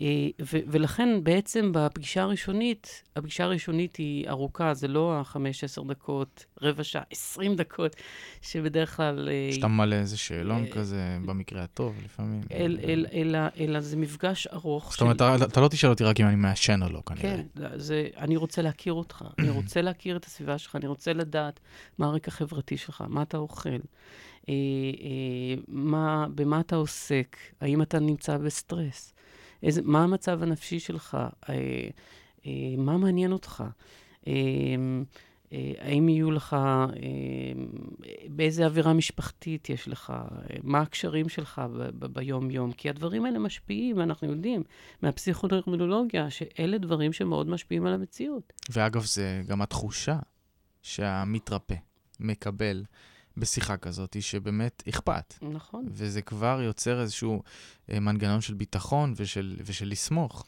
זאת אומרת, כבר התחושה הראשונית היא תחושה להתרפאות. זאת אומרת, אה, אם דיברנו על, על האווירה, על הרוגע, על מה שקורה לי בגוף כתוצאה מה, מה, ממה שאני מרגיש. כן, ואנחנו גם, המתרפא או הלקוח או הפציינט, איך שתקרא, הוא, אגב, פציינט זה מלשון באנגלית patience, כן? אדם שסבלנות, המ- המידה הזאת של סבלנות, הוספיטל, כן? כביכול בית חולים, זה הוספיטל, זה הוספיטליטי, זה אירוח. במצב מהמם. כזה זה מילה שהיא חיובית. אבל ברפואה אינטגרטיבית רואים במתרפא כשותף למה קראו לזה בית חולים? בעצם אני חושב על זה בעברית. הרי לא אה, קוראים לזה באנגלית, אה, אתה יודע. תראה, זה מושג מודרני, ויש כמה מושגים שהם לא מדויקים לגמרי. טוב, אנחנו לקחנו על עצמנו לשנות את ה... למרות שכבר יש מקומות שנקראים מרכז רפואי. כן, היום, יודע, היום, כן, שירותי בריאות. מרכז רפואי, בהחלט. אה, יפה. מבינים את הקונספט הזה יותר ויותר. אז... אה, זה מראה גם על השינוי נכון. הסמנטי והתדר הזה שמשתנה, השפה, זה- כן, מאוד ברוך יפה. השם, דברים באמת זזים. אבל אה, הלוואי שיתקדמו קצת יותר. אנחנו נעזור לזה. כן. אוקיי. אז, אה, המתרפא הוא לא אה, פסיבי, אלא הוא חלק אקטיבי, אינטגרלי של הצוות. זאת אומרת, הוא, הוא, חש, הוא, הוא חלק פעיל בתכנון התוכנית הטיפולית.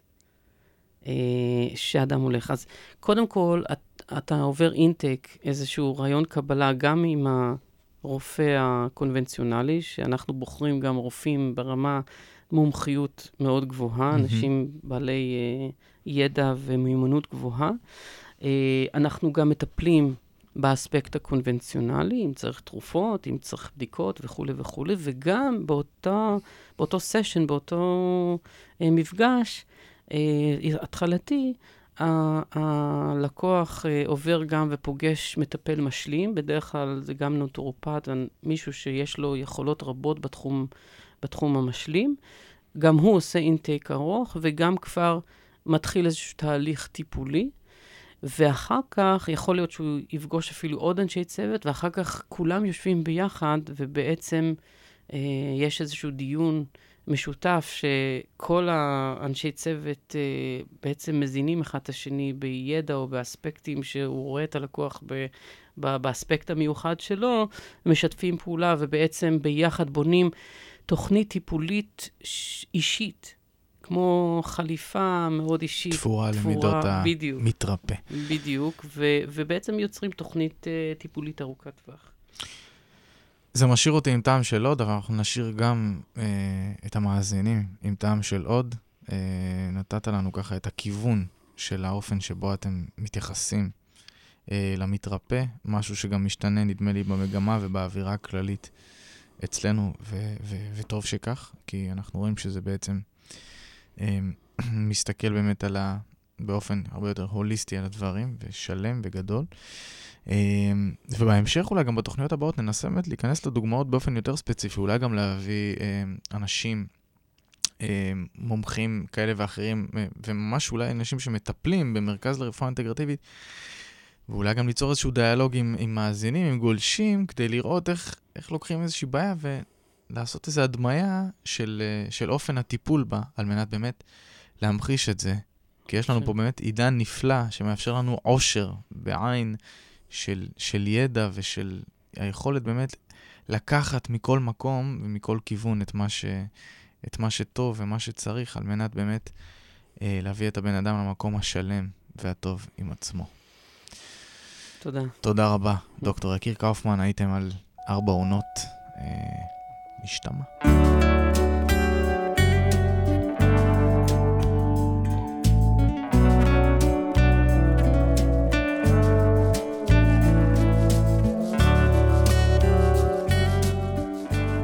ארבע עונות על מדע, רוח, גוף ונפש, עם הדוקטור יקיר קאופמן ואסי זיגדון.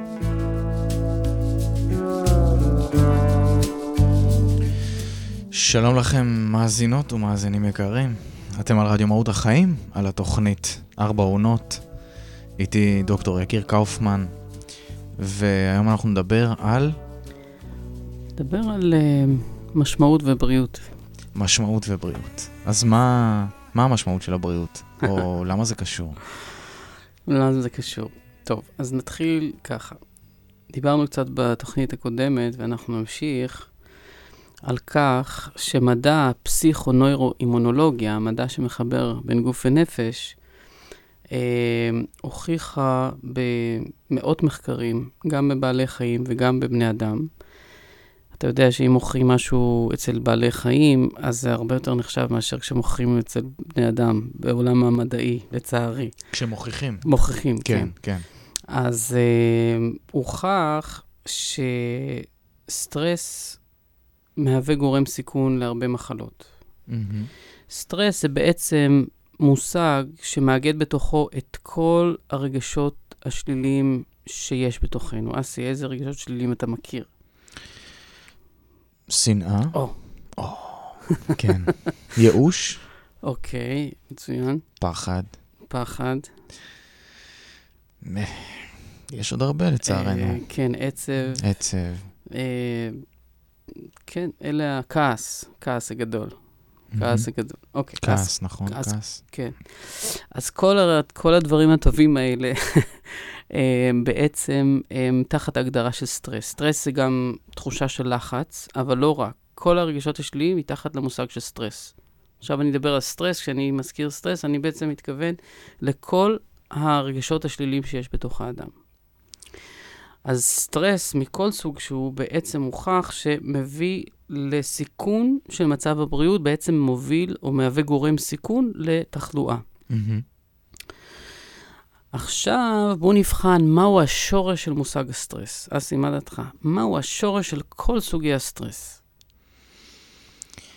מבחינת, אה, לא מבחינת המילה, אלא מבחינת המהות. מבחינת המהות, כן. מהמם. מתי אנחנו, מתי אדם נכנס לסטרס? מה גורם לו להיכנס לסטרס מכל סוג שהוא? הוא יכול לבטא את הסטרס על ידי דיכאון, או על ידי כעס, או על ידי אה, חס וחלילה שנאה, כל הדברים האלה. אני חושב שכשהוא חש אבוד, אוקיי. נכון? נכון, נכון. כשהוא לא מוצא את הדרך. או. זאת אומרת שהוא מר, מרגיש, אנחנו מרגישים שאנחנו מאבדים שליטה. כן? המושג הזה בהגדרה המקצועית, זה נקרא controllability, שאנחנו מאבדים, מרגישים שמאבדים control. מתי אנחנו מאבדים שליטה, תחושה של שליטה? כשהמציאות היא גדולה עלינו.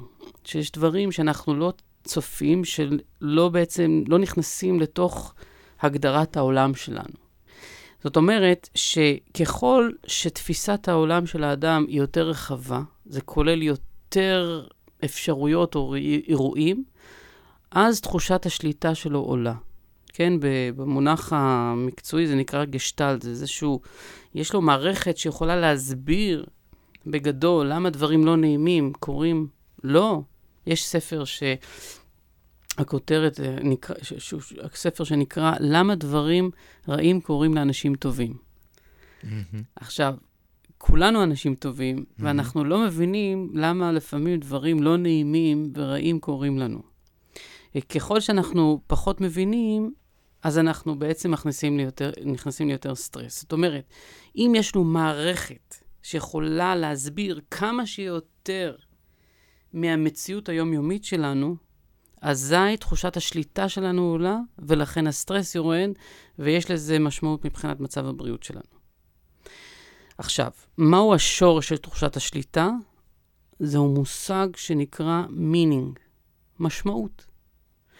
ויש כאלה, דווקא שמעתי הרצאה מאוד מעניינת בעניין הזה, שטוענים שבעצם כל התחלואה בעידן שלנו הוא תחלואה ששורשו מהמונח meaninglessness, חוסר משמעות. זאת אומרת, ככל שמשמעות של האדם, מערכת של משמעות, או תפיסה ערכית גדולה יותר, אזי תחושת השליטה שלו, שלו עולה, ואז הסטרס יורד, ואז יש פחות תחלואה. אתן לך דוגמה מהקליניקה, כן? מהמם. אני הרי, כמו שאמרתי קודם, נורולוג ונורולוג התנהגותי. חוץ מנורולוגיה רגילה, אני מתעסק גם בטיפול בהפרעות קוגניטיביות, או אה, אה, הפרעה בתפקודים הגבוהים של המוח. ירידה בזיכרון, בתפיסה מרחבית, ב- בכל התפקודים המוחיים הגדולים, דמנציה, מחלת אלצהיימר וכולי וכולי.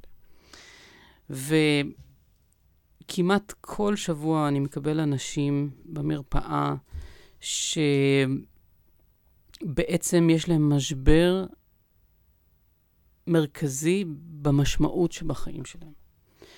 עכשיו, בוא אני אשאל אותך שאלה. זה בסדר שאני שואל אותך? בטח, אוקיי. בשביל מה אני פה? שתשאל אותי שאלות. מצוין. לא בטוח שיהיה לי תשובות, אבל אתה יכול לשאול.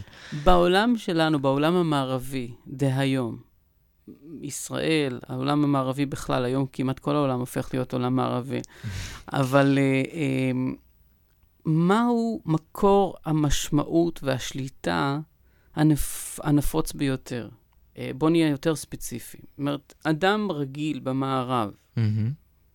מה נותן לו את תחושת השליטה ותחושת המשמעות בחייו? זאת אומרת, זה, זה הרבה פעמים קשור לאיך שהאדם מגדיר את עצמו. זאת מהמם. אומרת, כשאתה פונה למישהו, אתה, חוץ מזה שהוא אומר, אני אלמו, אלמוני פלוני, אה, אני כך וכך, אבל הוא מגדיר את עצמו כמה? עבודתו, או, זהו. עבודתו. או.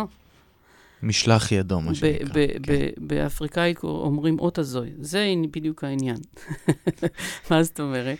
שרוב האנשים מגדירים את עצמם ומקבלים משמעות ותחושה של, של שליטה מתוך המקצוע שלהם, מתוך העבודה שלהם, מתוך הקריירה שלהם.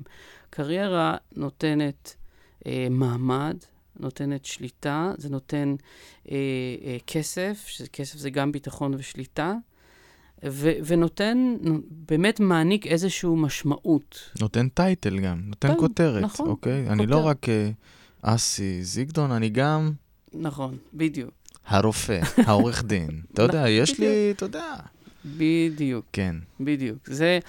עכשיו, מה שקורה בעולם המערבי הוא שבדרך כלל אדם מגיע לגיל 65, והחברה אומרת לו, תודה רבה על השירות הנפלא, היה יופי, אבל ביי ביי, תודה רבה, תחזיר את המפתחות, יש אנשים צעירים שמחכים, ו... ועד כאן, ודרך צלחה. אז uh, בעצם ברגע הזה, זה כמו שהשטיח מתחת לרגליים נשמט, וכל הבסיס של המשמעות והשליטה בעצם נופל. והרבה אנשים חווים משבר בעקבות זה? או-הו. בגיל מש... הזה, במקום הזה. כל הזמן, רואים את זה כל הזמן. זה מה שנקרא משענת קנה רצוץ.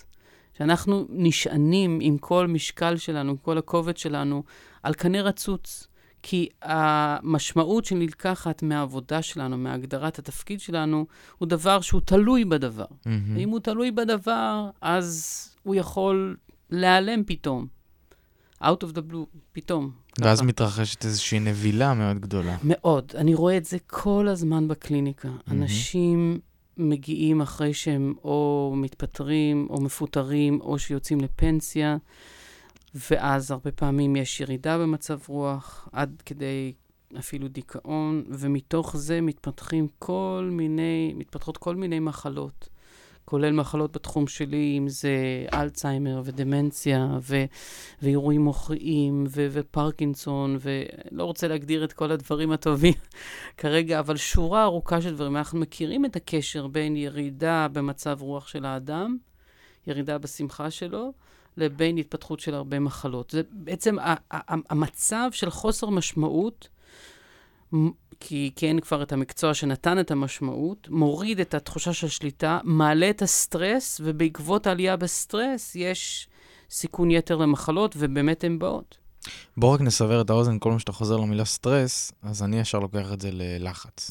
זה גם לחץ. זה גם לחץ. אבל זה יכול להיות גם לחץ בצורה של דיכאון, או בצורה, בן אדם מסוים יכול לבטא את זה בכעס, כל אחד והתבניות שלו. למה הבחירה בעצם במילה סטרס להקיף את כל הרגשות השליליים? מאיזה מקום זה בא? שזה... זה, זו הגדרה המדעית המקצועית, mm-hmm. כן, ו- וזה באמת מושג טוב, כי הוא באמת כולל בתוכו, או תחתיו, זה בעצם מושג מטריה שכולל את כל הרגשות השליליים. זאת אומרת ש... דחפו בלחץ רב את כל, המ...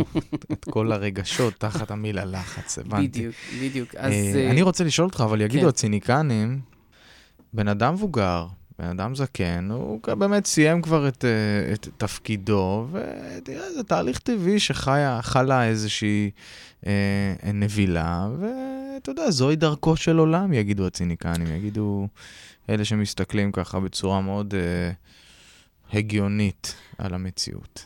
היום אנחנו יודעים שגיל 65 זה גיל מאוד צעיר. Mm-hmm.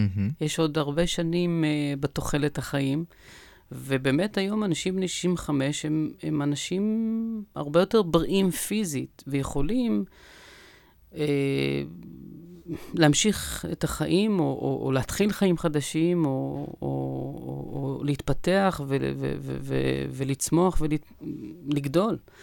65 זה גיל מאוד צעיר, אבל אנחנו יודעים שיש מציאות של אנשים, גם בני 80 ו-90, שהם הם, הם חיים חיים מאוד טובים, גם מבחינת היכולת הקוגנטיבית, גם בהתפתחות מתמדת, גם בלימוד, אנשים שמאוד מעורים. זאת אומרת, אפשר לחיות אחרת גם בגיל מבוגר. אבל אותו דבר נכון גם לגיל הצעיר. זאת אומרת, אני רק נתתי דוגמה של יציאה לפנסיה, אבל אם אדם, למשל, ניתן לכם, ניתן לכם דוגמה נוספת. אישה שהייתה כל חייה, אה, האימא של המשפחה, הייתה לה משפחה רחבה, ותמיד uh, הכינה, uh, תמיד שמחה בשבת שכל המשפחה מגיעה אליה, והיא עורכת שולחן לכולם, וזה היה, זה נתן לה uh, שליטה ומשמעות. מה לעשות? היא חלתה בדלקת פרקים. היא כבר לא יכלה לעשות את מה שהיא תמיד הייתה רגילה. היא לא יכלה להפיק את, את, את, את, את, את מושג המשמעות שלה על ידי זה שהיא אירחה את כל המשפחה. וזה גרם למשבר. היא אמרה, אם אני לא יכולה להיות האימא המרכזית, הדמות המרכזית בתוך המשפחה, זה, זה מה שהיא אמרה לעצמה בתת-ההכרה, אז לא, כל החיים שלי לא שווים לי. וזה היה משבר עצום מבחינת, משבר משמעות ושליטה עצום. והיא פיתחה גם, שוב פעם, ירידה במצב רוח, דיכאון, ופיתחה דמנציה ואלצהיימר וכולי וכולי. אבל אפשר לראות את זה גם אצל אנשים צעירים. זאת אומרת, השאלה מהו מקור המשמעות בחיינו, על מה אנחנו נשענים. האם מקור המשמעות הוא מה שאנחנו קוראים משענת קנה רצוץ? האם זה משהו שתלוי בדבר ואם הוא יילקח, אז, אז, אז כבר כל המערכת של המשמעות מתמוטט? או האם יש משהו שלא תלוי בדבר? אני מציע לכולנו, גם לעצמי, גם לך, אסי, גם בתור הצעה, לבדוק, לשבת עם עצמנו, לקחת, אה, אני יודע מה, רבע שעה, חצי שעה, ולשאול את עצמנו, מה נותן לנו את תחושת השליטה? מה נותן לנו את המשמעות? ו... ובאמת, להסתכל על עצמנו ככה בראי, בעין פקוחה, בעין אה, בוגרת, בעין אה, עם, אמיצה, לשאול את עצמנו על מה אנחנו נשענים. בוא נשאר עם השאלה הזאת, ונמשיך בפעם הבאה. תודה רבה, דוקטור יקיר קאופמן. כל טוב. ארבע עונות על מדע, רוח, גוף ונפש, עם הדוקטור יקיר קאופמן ואסי זיגדון.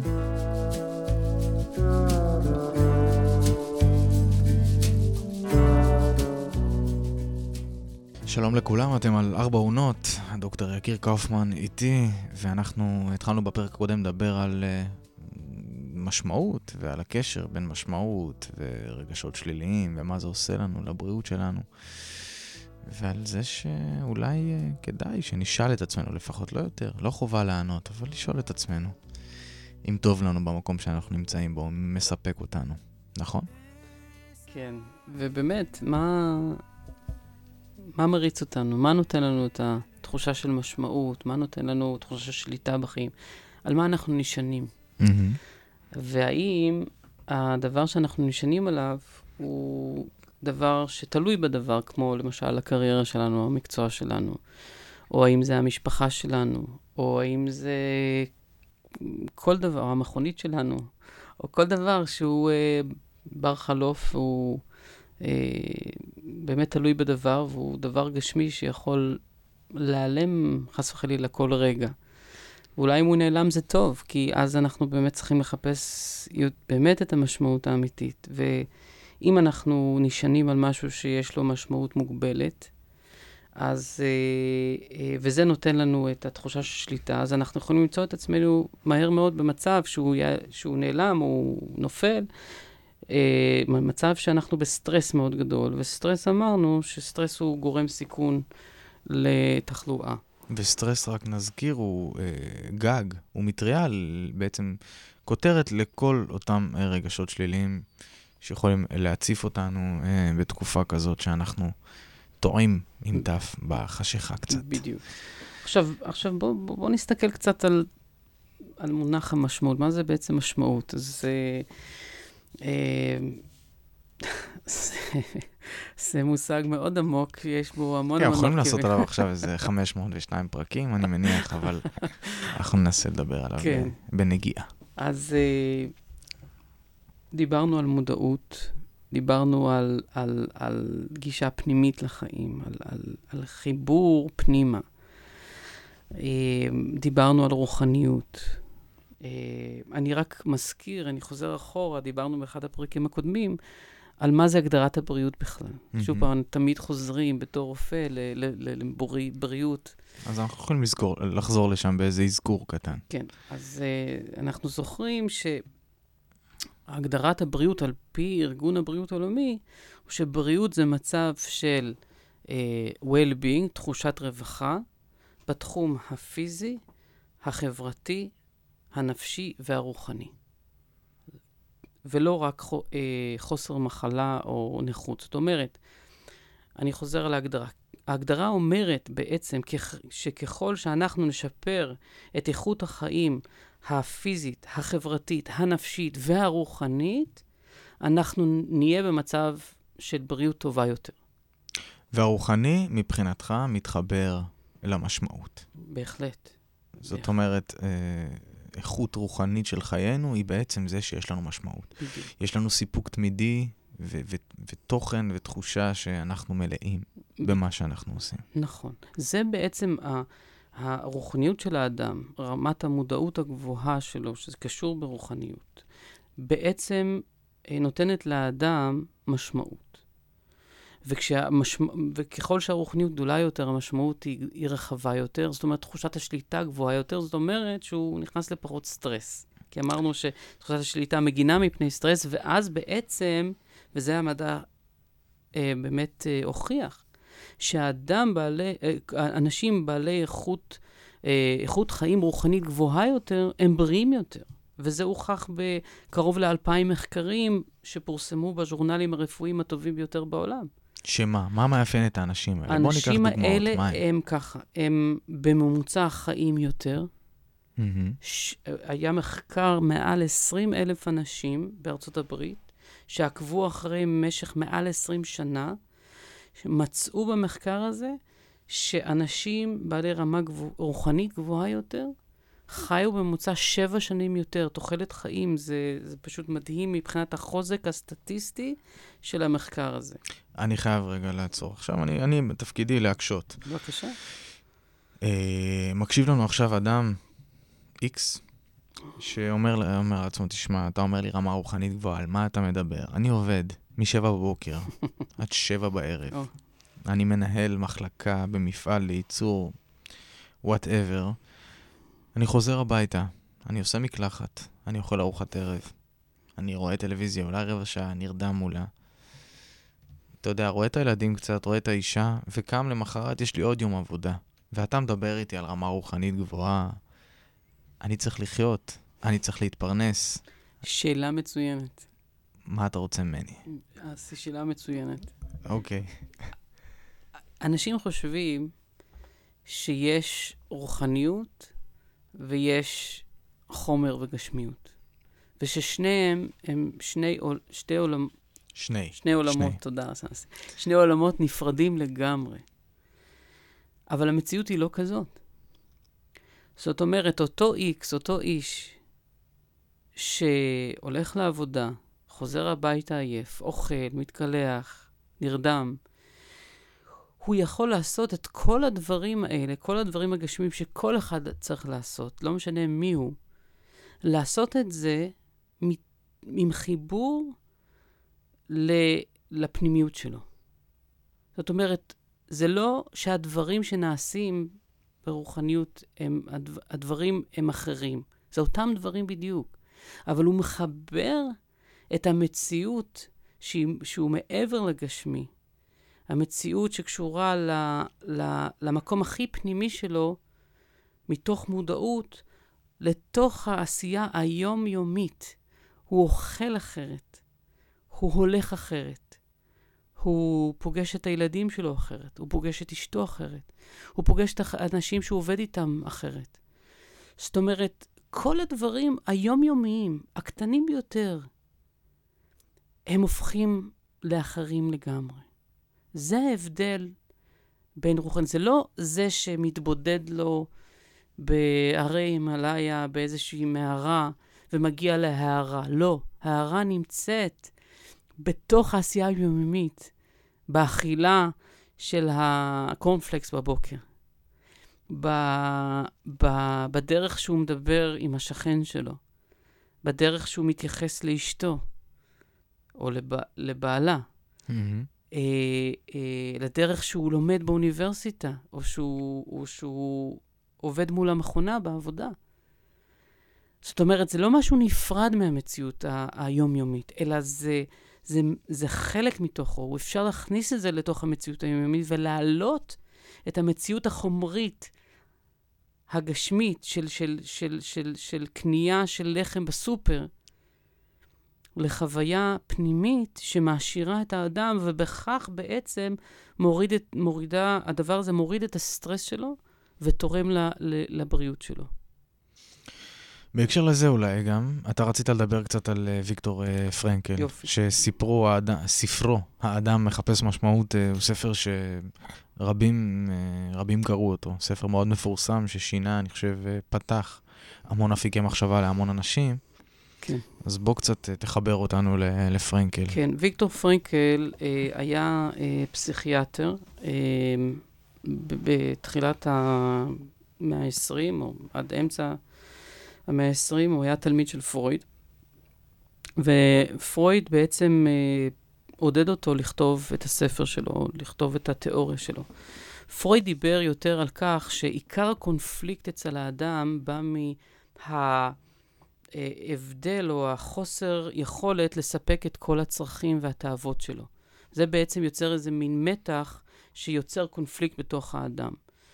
ויקטור פרנקל ראה את הדברים אחרת.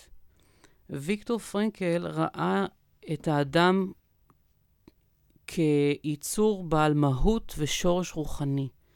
שהבעיה המרכזית בקיום האנושי זה זה שהאדם לא מצליח לספק את הצרכים הרוחניים שלו. הוא לא מצליח להתחבר עד הסוף למיצוי של היכולות הרוחניים שלו. רוחניות. הרוחניות שלו. Mm-hmm. תודה. אה, ואם הוא לא מצליח להגיע לנקודה הפנימית שלו, לאותה נקודה של, של הכרה ומודעות, הנקודה הכי עמוקה בתוכו, הוא לא, יהיה בש... הוא לא יהיה לו שקט פנימי. הוא לא ימצא את השקט והשלווה הפנימית שלו. ואנחנו רואים את זה ביום-יום. זאת אומרת, אנשים שבעצם יש להם צורך רוחני, צורך פנימי, צורך של להגיע לנקודה הפנימית שלו, שלהם, לא מצליחים להגיע לדבר הזה, ולכן הם מחפשים פיצויים. פיצויים דווקא בחומר. פיצויים כמו אה, להיות, בעלי יותר, ממון יותר גדולים. אה, יותר כוח. יותר כוח, יותר לקנות שליטה. יותר דברים וכולי וכולי. Mm-hmm. רואים את זה בקנייה מופרזת, כן? קוראים לזה בעולם המערבי קונסיומריזם. תרבות הצריכה, גם צריכה בכף וגם בחטא, כן? מרוב צריכה כבר צורכים. וזה בא לפצות על הניתוק הזה, על החוסר סיפוק של הצורך הרוחני עם האנשים, אם אנחנו, כל אחד מאיתנו, אני מדבר גם על עצמי, היינו מצליחים יותר ויותר, וזה תהליך, זה לא הכל או לא כלום. מתחברים לנקודה הפנימית, לתוך החיבור הפנימי לרוחניות שלנו, של כל אחד ואחד, ולמהות הפנימית של כל אחד ואחד מאיתנו, אז לא נצטרך כנראה את הפיצויים האלה. הפיצויים האלה בעצם מזיקים לנו. זה כמו, אה, למה הדבר דומה? אדם צמא, זה קורה לי הרבה פעמים. לפעמים אנחנו צמאים ואנחנו לא בעצם מחוברים לצמאון הזה, אנחנו לא נותנים לעצמנו דין וחשבון, ובמקום לשתות, אנחנו פשוט זקוקים למים, אנחנו אוכלים. האכילה הזאת לא טובה, כי זה לא מה שאנחנו צריכים. זה גורם לנו להשמנת יתר עם, עם הרבה מחלות. ו, ו, ובעצם לא, לא סיפקתי את הצורך האמיתי. אותו דבר ב, ברוחניות. יש לנו צורך מאוד פנימי, מאוד עז, אבל אנחנו לא מחוברים לצורך הזה, אנחנו לא נותנים לעצמנו דין וחשבון, אנחנו לא מתחברים לצורך הזה. במקום זה, מנסים לספק את, ה, את הצורך הזה בדברים, אה, בפיצויים, אה, לא, כן, substitutes, תחליפים. התחליפים האלה לא מספקים אותנו, אז אנחנו מנסים עוד ועוד ועוד ועוד להכניס, וזה לא עובד. ואנחנו פה, בסופו של דבר פוגעים בעצמנו. למרות שהמטרה הראשונית הייתה לספק את הצורך הרוחני, הבסיסי, להתחבר חזרה למהות שלנו.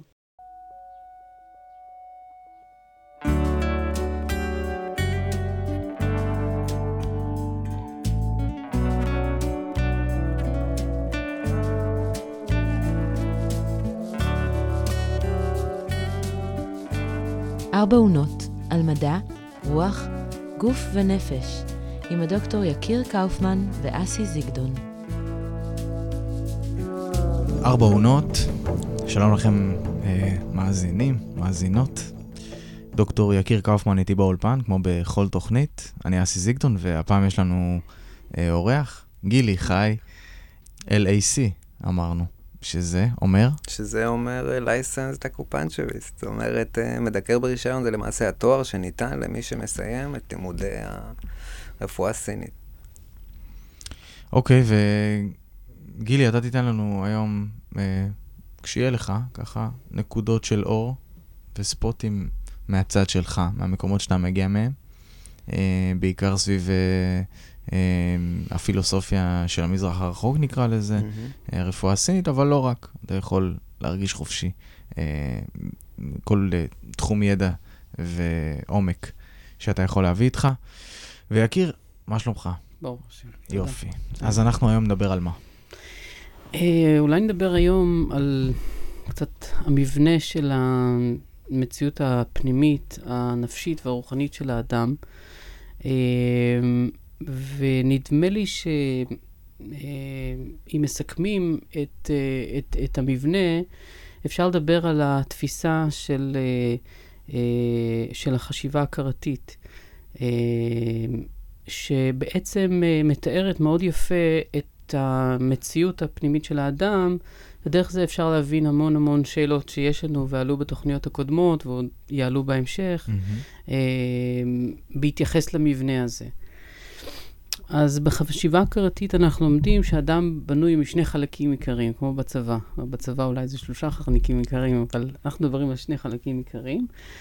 כאשר אדם בנוי ממהות, החלק המהותי שלו, שהוא גם החלק הטוב שלו, והחלק השני הוא מה שנקרא אה, העומס או המיותר. המיותר זה אה, כל מיני תבניות שהאדם מפתח במשך, בדרך כלל במשך הילדות שלו. אה, התבניות האלה בעצם הילד מרגיש מול העולם uh, של מבוגרים שסביבו, מול ההורים שנראים גדולים, ולפעמים uh, הוא מרגיש חוסר ביטחון, הוא מפתח כל מיני תבניות שדרכם הוא כאילו מתחזק יותר. Uh, ו- ו- ויש המון המון סוגים של תבניות כאלה לפי הילד, הנטייה של הילד. מי שיש לו ילדים מכיר שילד אחד יש לו תבנית כזאת, וילד אחר, למרות שהם הם באים מאותם הורים. אז יש ילד שנוטל uh, כעס. דרך ודרך הכעס הוא כאילו מרגיש שהוא מתחזק ו, ו, ו, ו, ומרגיש ביטחון. כאילו מתוך חוסר ביטחון הוא משתמש דווקא בכעס כדי לגבור. יש דווקא ילד שלהפך, דרך סגירת הלב, וזה שהוא נכנע וסוגר את עצמו, דווקא אז הוא כאילו מתחזק, וכי הוא כאילו... אה, הוא כאילו מתמסכן, ואז כולם אומרים, או, מה קרה לך וכולי, דווקא ככה הוא תופס הרבה תשומת לב. ויש עוד הרבה מאוד תבניות, לא ניכנס לזה כרגע. מנגנוני הגנה שכאלה, כן, בין השאר. בדיוק. Mm-hmm. עכשיו, זה טוב לילד, או לילד אין ברירה בעצם, הוא לא כל כך, אין לו חשיבה, ההכרה כל כך מפותחת, אה, ואין לו ברירה, זה מין תגובה קיומית כמעט. הבעיה היא שאנחנו לוקחים את התבניות מעולם הילדות שלנו לתוך העולם הבוגר שלנו. ואז התבניות האלה מאוד מפריעות לכמעט כל תחום בחיי היום-יום שלנו. כי אם, למשל, אם זה בתחום העבודה שלנו, או יכולת להתרכז וללמוד, בעיקר ביחסים הבין-אישיים שלנו עם האנשים הכי קרובים אלינו. אם זה בעל, אישה, חבר, חברה, אה, הורים, אימא, אבא וכולי, כל האנשים שבאמת יקרים לנו. אה, כי אם למשל אדם מרגיש חוסר ביטחון בקשר או בכל סיטואציה, אז התבנית הזאת מהילדות, הוא מביא כבר את התבנית המוכרת לו, וזה בעצם מפריע, כי אם הוא כועס עוד פעם ועוד פעם ועוד פעם ועוד פעם בתוך יחסים, אז זה מפריע ליחסים. זה גם לא נותן לאדם אה, אה, בעצם לחיות את הפוטנציאל הטבעי שלו, המלא שלו, כי יש כל מיני דברים שמפריעים לו בדרך, כל מיני תבניות מיותרות, מה שנקרא גם עומס, עומסים מיותרים, שמפריעים לו לזרום באמת ולמצות את, ה, את, את הפוטנציאל המלא, לחיות את המהות שלו בעצם. אה, עכשיו, יש עוד בעיה. מה הבעיה הנוספת? שיש מה שנקרא ערבוב. מי שדיברה על חשיבה הכרתית במשך שנים ולימדה, זאת אישה מאוד מיוחדת בשם ימימה. Mm-hmm. ימימה, אה, עליה שלום, אה, באמת אמרה שיש פה איזשהו ערבוב. מה זאת אומרת? אדם מזהה את עצמו גם עם התבניות המיותרות שיש לו, למרות, למרות שזה לא האדם עצמו, זה לא המהות שלו. יש איזה בלבול, איזה ערבוב כזה. זאת אומרת, שואלים אדם, מי אתה? אז הוא אומר, אני, תתאר לי אותך. אז אדם יגיד, אני כעסן, אני ביישן. אני מורד. אני מורד, אני ככה, אני ככה. זאת אומרת, אדם מזהה את עצמו עם התכונות המיותרות שלו, למרות שזה לא הוא, זה לא המהות אומרת, שלו. לא זאת בלבד שזה מעכב, זה גם מבלבל. מאוד. זאת אומרת, זה מסיח את הדעת מהעיקר. מאוד, ואדם לא mm-hmm. יודע, לא רואה מה זה הוא באמת, מה המהות שלו באמת. Mm-hmm. עכשיו, אה, מה שבעצם עושים בחשיבה הכרתית, לומדים בהדרגה, כן, זה לימוד ממושך, שנושא שלבים, הרבה שלבים, אה, אבל כעיקרון, וזה באמת על רגל אחת, זה בעצם לעשות סדר. זאת אומרת, אדם מקבל כלים איך לזהות מאיפה הוא בא בכל רגע נתון. זאת אומרת, ביום-יום, תוך כדי עשייה, אני מזהה מאיזה מקום אני בא. אני מזהה האם אני בא מאותו רגע מהמהות שלי, או מהחלק המיותר. עכשיו, פתאום, כשאתה מזהה שאתה בא מכאן ואחר כך מכאן וכולי וכולי, פתאום נעשה סדר. לפני כן הכל היה מעורבב, ופתאום אתה מצליח לזהות שאו, הנה עלה חלק מיותר. זה בעצם יוצר הפרדה בין החלק המיותר למהות. עכשיו, כשאתה ממשיך לעשות את זה, מקבל כלים איך לעשות את זה יותר ויותר, אתה ממש יוצר איזושהי הפרדה מאוד חזקה בין החלקים המיותרים לחלקים המהותיים. עכשיו, מה קורה? החלקים המיותרים מקבלים את כוחם ממקור הכוח שלנו, שזה נמצא איפה? במהות שלנו. ברגע שהם מופרדים, ובעצם לומדים איך ליצור אפילו מחיצה יותר ויותר חזקה, בלי להילחם עם המיותר, רק להפריד, אז החלקים המיותרים כבר לא שואבים את הכוחות מהחלק המהותי. ואז מה קורה? מה שקורה, שהם הולכים ומאבדים מכוחם. בלי שנלחמתי בהם, בלי שהיה מאבק. עצם זה שזיהיתי והפרדתי ויצרתי סדר חדש, מה שקרה, שהחלקים המיותרים מתוך הסדר החדש הזה, הלכו ומאבדים, הולכים ומאבדים עם הזמן את כוחם. עכשיו, התוצאה של הדבר הזה הוא מדהים, כי החלקים המיותרים שהיו קודם מאוד רועשים ותפסו המון נפח, המון מקום, פתאום תופסים פחות נפח, פחות מקום, ואז יש למהות של האדם, הוא בעצם, המהות של האדם יוצא מהמיצר שהוא היה בתוכו אל מרחב, אל המרחב הקיומי. ואז האדם, וזה תהליך שברוך השם זכיתי לעבור אותו, זה תהליך מתמיד, אבל יש איזו נקודה שאתה ממש מרגיש את זה, ועוד הרבה, מאות אנשים, אולי אלפי אנשים חוו ועברו, אתה פתאום מרגיש איזשהו קיום אחר. אתה לא מזהה, אתה לא מכיר לפני כן, כי כל הזמן אנחנו רגילים משנים, 20, 30, לפעמים יותר שנים, לחיות במצב של ערבוב עם המיותר, אבל פתאום שהמיותר מופרד והוא מאבד מכוחו, והמהות מתקיים, זה הרחבה של הדעת, זה הרחבה של הקיום, זה קיום אחר לחלוטין. זה קיום שיש בו כל כך הרבה יותר שמחה. זה קיום שאתה מרגיש שאתה קם בבוקר ואתה רוצה להגיד תודה רבה. שיש בו הרבה הודיה והרבה שמחה והרבה שקט. ו... ו, ו... אתה יודע מי אתה. נכון. אתה יודע מי אתה. נכון, בדיוק ככה. אתה סוף סוף נותן למהות שלך להתקיים. אתה מחובר למהות שלך, ועשית איזשהו סדר פנימי, זו עבודה מדהימה. מדהימה. איך זה מתחבר uh, לגוף? זה מתחבר לגוף? זה משפיע מיד על הגוף, כי... אה, יש, יש איברים מסוימים ש, שאפשר לראות uh, שזה קורה בהם, וגילי, אתה מוזמן להצטרף אם, יש, אם אתה מוצא ככה את, את הנקודה המתאימה. Uh, כי נשאלת השאלה, כי בעצם מה שעשינו פה, הזזנו את, ה, אני לא אגיד שזה זה, זה לא פסולת, זה פשוט משהו שאנחנו סוחבים איתנו, משהו שבנינו ואנחנו ככה סוחבים איתנו עם הזמן. וזה גם יוצר, אני, אני מניח שזה גם יוצר כל מיני, אה, אה, כמו עכבות, אה, שזה עכבות אה, אה, רוחניות, זה עכבות אה, גם אה, אה, גופניות ונפשיות, אנחנו ככה מייצרים כל מיני אה, נכון. גרורות שכאלה שאנחנו סוחבים איתנו לאורך הזמן. את התהליך הזה, אגב, אני חושב שהרבה אנשים... אה, אה, קשה, קשה להם לעשות, לפחות בהתחלה. זאת אומרת, להבחין בין, בין אה, עיקר לטפל ומה, ומה קורה, זאת אומרת, מה מבלבל אותי, מה, מה מסיח את דעתי, אה, למה אני לא מוצא את עצמי, למה... קודם כל, אני חושב שאם אפשר, בבקשה. אי אפשר לעשות את זה לבד. מהמם. יש את האגדה המפורסמת על הברון ממינכהאוזן, ש... שהוא נופל לבוץ, ואז uh, לוקח את היד שלו, תופס את עצמו בשיער ושולף את עצמו מהבוץ. זה טוב לאגדות, אבל במציאות אי אפשר. אנחנו חייבים מנוף חיצוני שיעזור לנו לפחות להדריך אותנו, להראות את הדרך, כי אין, אף אחד לא יעשה את העבודה. העבודה היא רק עבודה עצמית, אבל צריך איזושהי הכוונה, איזושהי הדרכה. לבד אי אפשר, גם אי אפשר ללמוד דרך בהתכתבות, זאת אומרת, כמו שאי אפשר ללמוד שחייה בהתכתבות.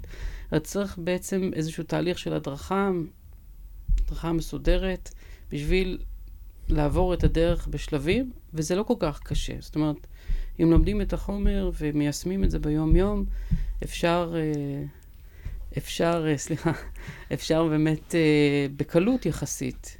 אם אדם עושה עבודה רצינית, אפשר בקלות להגיע להישגים מאוד יפים. גילי, ראית דוגמאות של אנשים שיכולת לראות, שכמו שהם גידלו לאורך השנים פחדים, ויחד איתם הגנות, ומנגנונים נפשיים, ש... כמו, כמו, כמו כל הדברים האלה שדיברנו עליהם, אנשים שגדלים כמורדים שנים, כי הם מרדו מגיל אפס והם ככה מיצבו את עצמם כמורדים. אבל אז באיזשהו גיל, אתה יודע, אתה לא יכול להיות, אתה יודע, אתה מגיע לאיזשהו גיל, מה, איך תגדיר את עצמך? מורד? מורד במה? מרדת בהורים שלך. ראית גם אנשים ש... שאתה יודע, שאתה ראית כאילו כמטופלים, או כאנשים שהגיעו אליך, סימפטומים גופניים ש... שיושבים על המקומות האלה. אה, בהחלט, בוא, בוא נתחיל מזה שכולנו סובלים מהבעיה הזאת. נכון. 100% מאיתנו, אם נהיה מדויקים, וכולנו, בוא, בוא נתחיל מזה ככה, אנחנו נולדים ומתברגים לתוך חלל. זאת אומרת, אם אחיך הוא המוצלח, החכם והגבוה, אתה מן הסתם אמור להיות פחות או יותר אה, הגמד הטיפש, אבל העובד קשה. זאת אומרת, כל אחד לוקח את המקום שיש לו, אתה לא יכול לקחת את אותו מקום שיש למישהו אחר, ובאיזשהו שלב אנחנו מגיעים למצב שאנחנו צריכים לסדר את הארון. להשיל את הישן. אה, פה, דרך אגב, מקודם אה, דיברת על איברים, איך, איך זה, איך זה באמת מתקשר לגוף.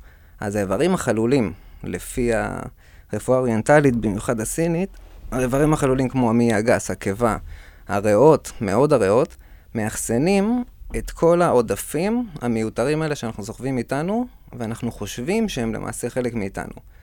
כלומר, אם יש לי התניה מסוימת, שברגע שמישהו מעליב אותי, אני תוקף באיזושהי צורה, זה יקרה גם עם אשתי, גם עם ילדיי וגם עם אה, אה, הוריי. כשאני ארצה להיפטר מזה, אין לי תחליף לזה. זה מה שאני מכיר, זה מה שאני יודע. אי אפשר לנתק את זה. אני לא יכול פשוט לחתוך, ואז לא יהיה לי תגובה. אני חייב שיהיה לי תגובה. אני צריך להשתיל שמה משהו אחר במקום. ללמוד משהו חדש, ללמוד בדיוק. שפה אחרת. ולדחוף את זה במקום. כלומר, אני כאורגניזם שלם חייב אה, מערכת שליטה אוטומטית. כולנו יש לנו איזה, איזושהי אה, דחף לשליטה כל הזמן. גם הרגועים שבינינו רוצים אה, באמת להיות בשליטה ולדעת לאן הולכים, וקשה מאוד לשחרר. פה ב, אה, בנושא הזה של אה, תגובה והתניה, אנחנו חייבים לשים משהו אחר במקום, ולאט לאט להכניס את זה למערכת.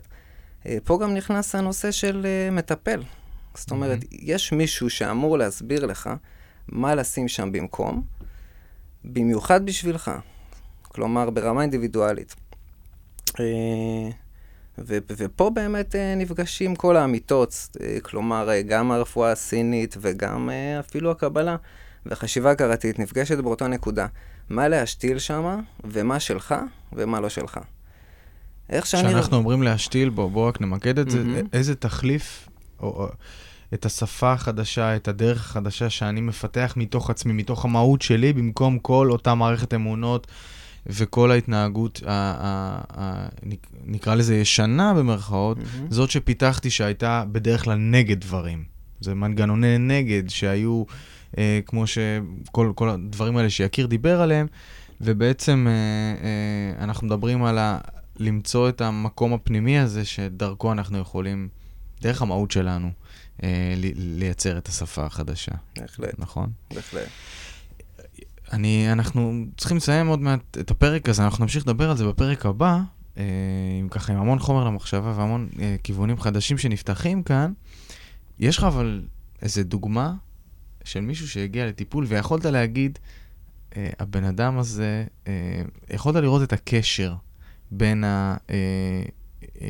ההתנהגות שלו, אה, בהקשר הספציפי הזה, זאת אומרת, איזו שפה מסוימת שהוא פיתח עצמו, נגיד משהו להיות נגד, להיות באגרסיות, ויכולת לראות את זה בגוף בצורה מובהקת. בהחלט, בהחלט כן. בואו בוא ניקח דוגמה מהשבוע. מהמם. כבר יום חמישי, אז השבוע יש על מה לדבר. אה, מטופל, בן 35, שאימו נפטרה אה, לא מזמן. למעשה כל חייו אה, הוא היה מאוד קשור לאימא. והיא באמת השפיעה עליו למעשה בכל התפיסות. ברגע שהיא כבר לא הייתה בחייו, נוצר חלל ריק, בדיוק כמו שדיברנו עכשיו. מהמם. בגלל שהוא היה רגיל אה, להגיב באגרסיה כשיש איזו בעיה, ואנשים בדרך כלל היו נכנעים ונותנים לו להמשיך בשלו, זה בדיוק מה שהוא עשה. ברגע שנוצר לו חלל, הוא שוב הגיב באגרסיה, כמובן שום דבר לא חוזר, והאיבר החלול, כמו שדיברנו מקודם, שבמקרה שלו הוא היה לו חולשה יותר של ריאות, זה התחיל אה, פשוט להציף אותו. זה כאבי חזה, מועקה, שיעולים, לך, אודם אה, באזור וכולי, וגם בעור, שזה הריאה השלישית, מה שנקרא. מהמם. והיינו צריכים בעצם לנקז את כל הג'יפה הזאת, כן? היינו צריכים לנקז את זה החוצה, ואחרי שזה יוצא החוצה, הבן אדם פשוט אה, מוטל, גמור לחלוטין, אין לו שום כוח, אין לו עם מה לעבוד, כי כל הכוח שנבע מתוך החום הזה, הפנימי, והאגרסיה, שכל הזמן זה היה הדלק שלו, למעשה הוא ריק. כל מה שהיה. מופנה כלפי אימא שלו. כל מה שהיה מופנה כלפי אימא שלי וכל מה שהיה קשור להתניה הזאת. מהמם. כלומר, לוקחים לי, אני תוקף. מהמם. פתאום אין לו שם כוח. עכשיו, אה, כמובן שמיד הוא נהיה חולה. כי ברגע כזה שאין לך אנרגיה, אין לך חום על מה לעבוד, אתה, הגוף שלך נכנס למצב של התכנסות. הוא מנסה לברום מעצמו עכשיו כוחות חדשים. מהמם. פה הנקודה שאנחנו צריכים לתת תחליף. ברפואה הסינית קוראים לזה ללכלח את הריאות, לתת אה, נוזל, לתת גמישות, להרחיב את החלל הזה, להכניס אה, משהו שנקרא ברפואה הסינית פה. זה הנשמה האתרית הגבוהה של הריאות, זה משהו שקשור לשמחה עמוקה. אה, בדיוק ההפך מאבל, אוקיי? אם כבר מדברים על, על האם.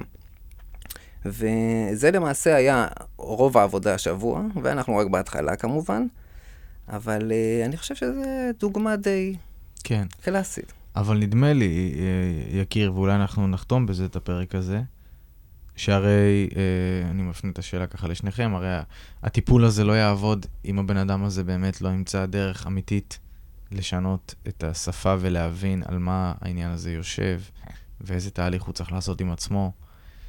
כי הרי התחליפים ו- ומה שניתן לו זה יכול להחזיק אה, זמן, אה, זמן אה, קצר, אבל הדפוס יחזור על עצמו כי הוא קיים, הוא נמצא שם.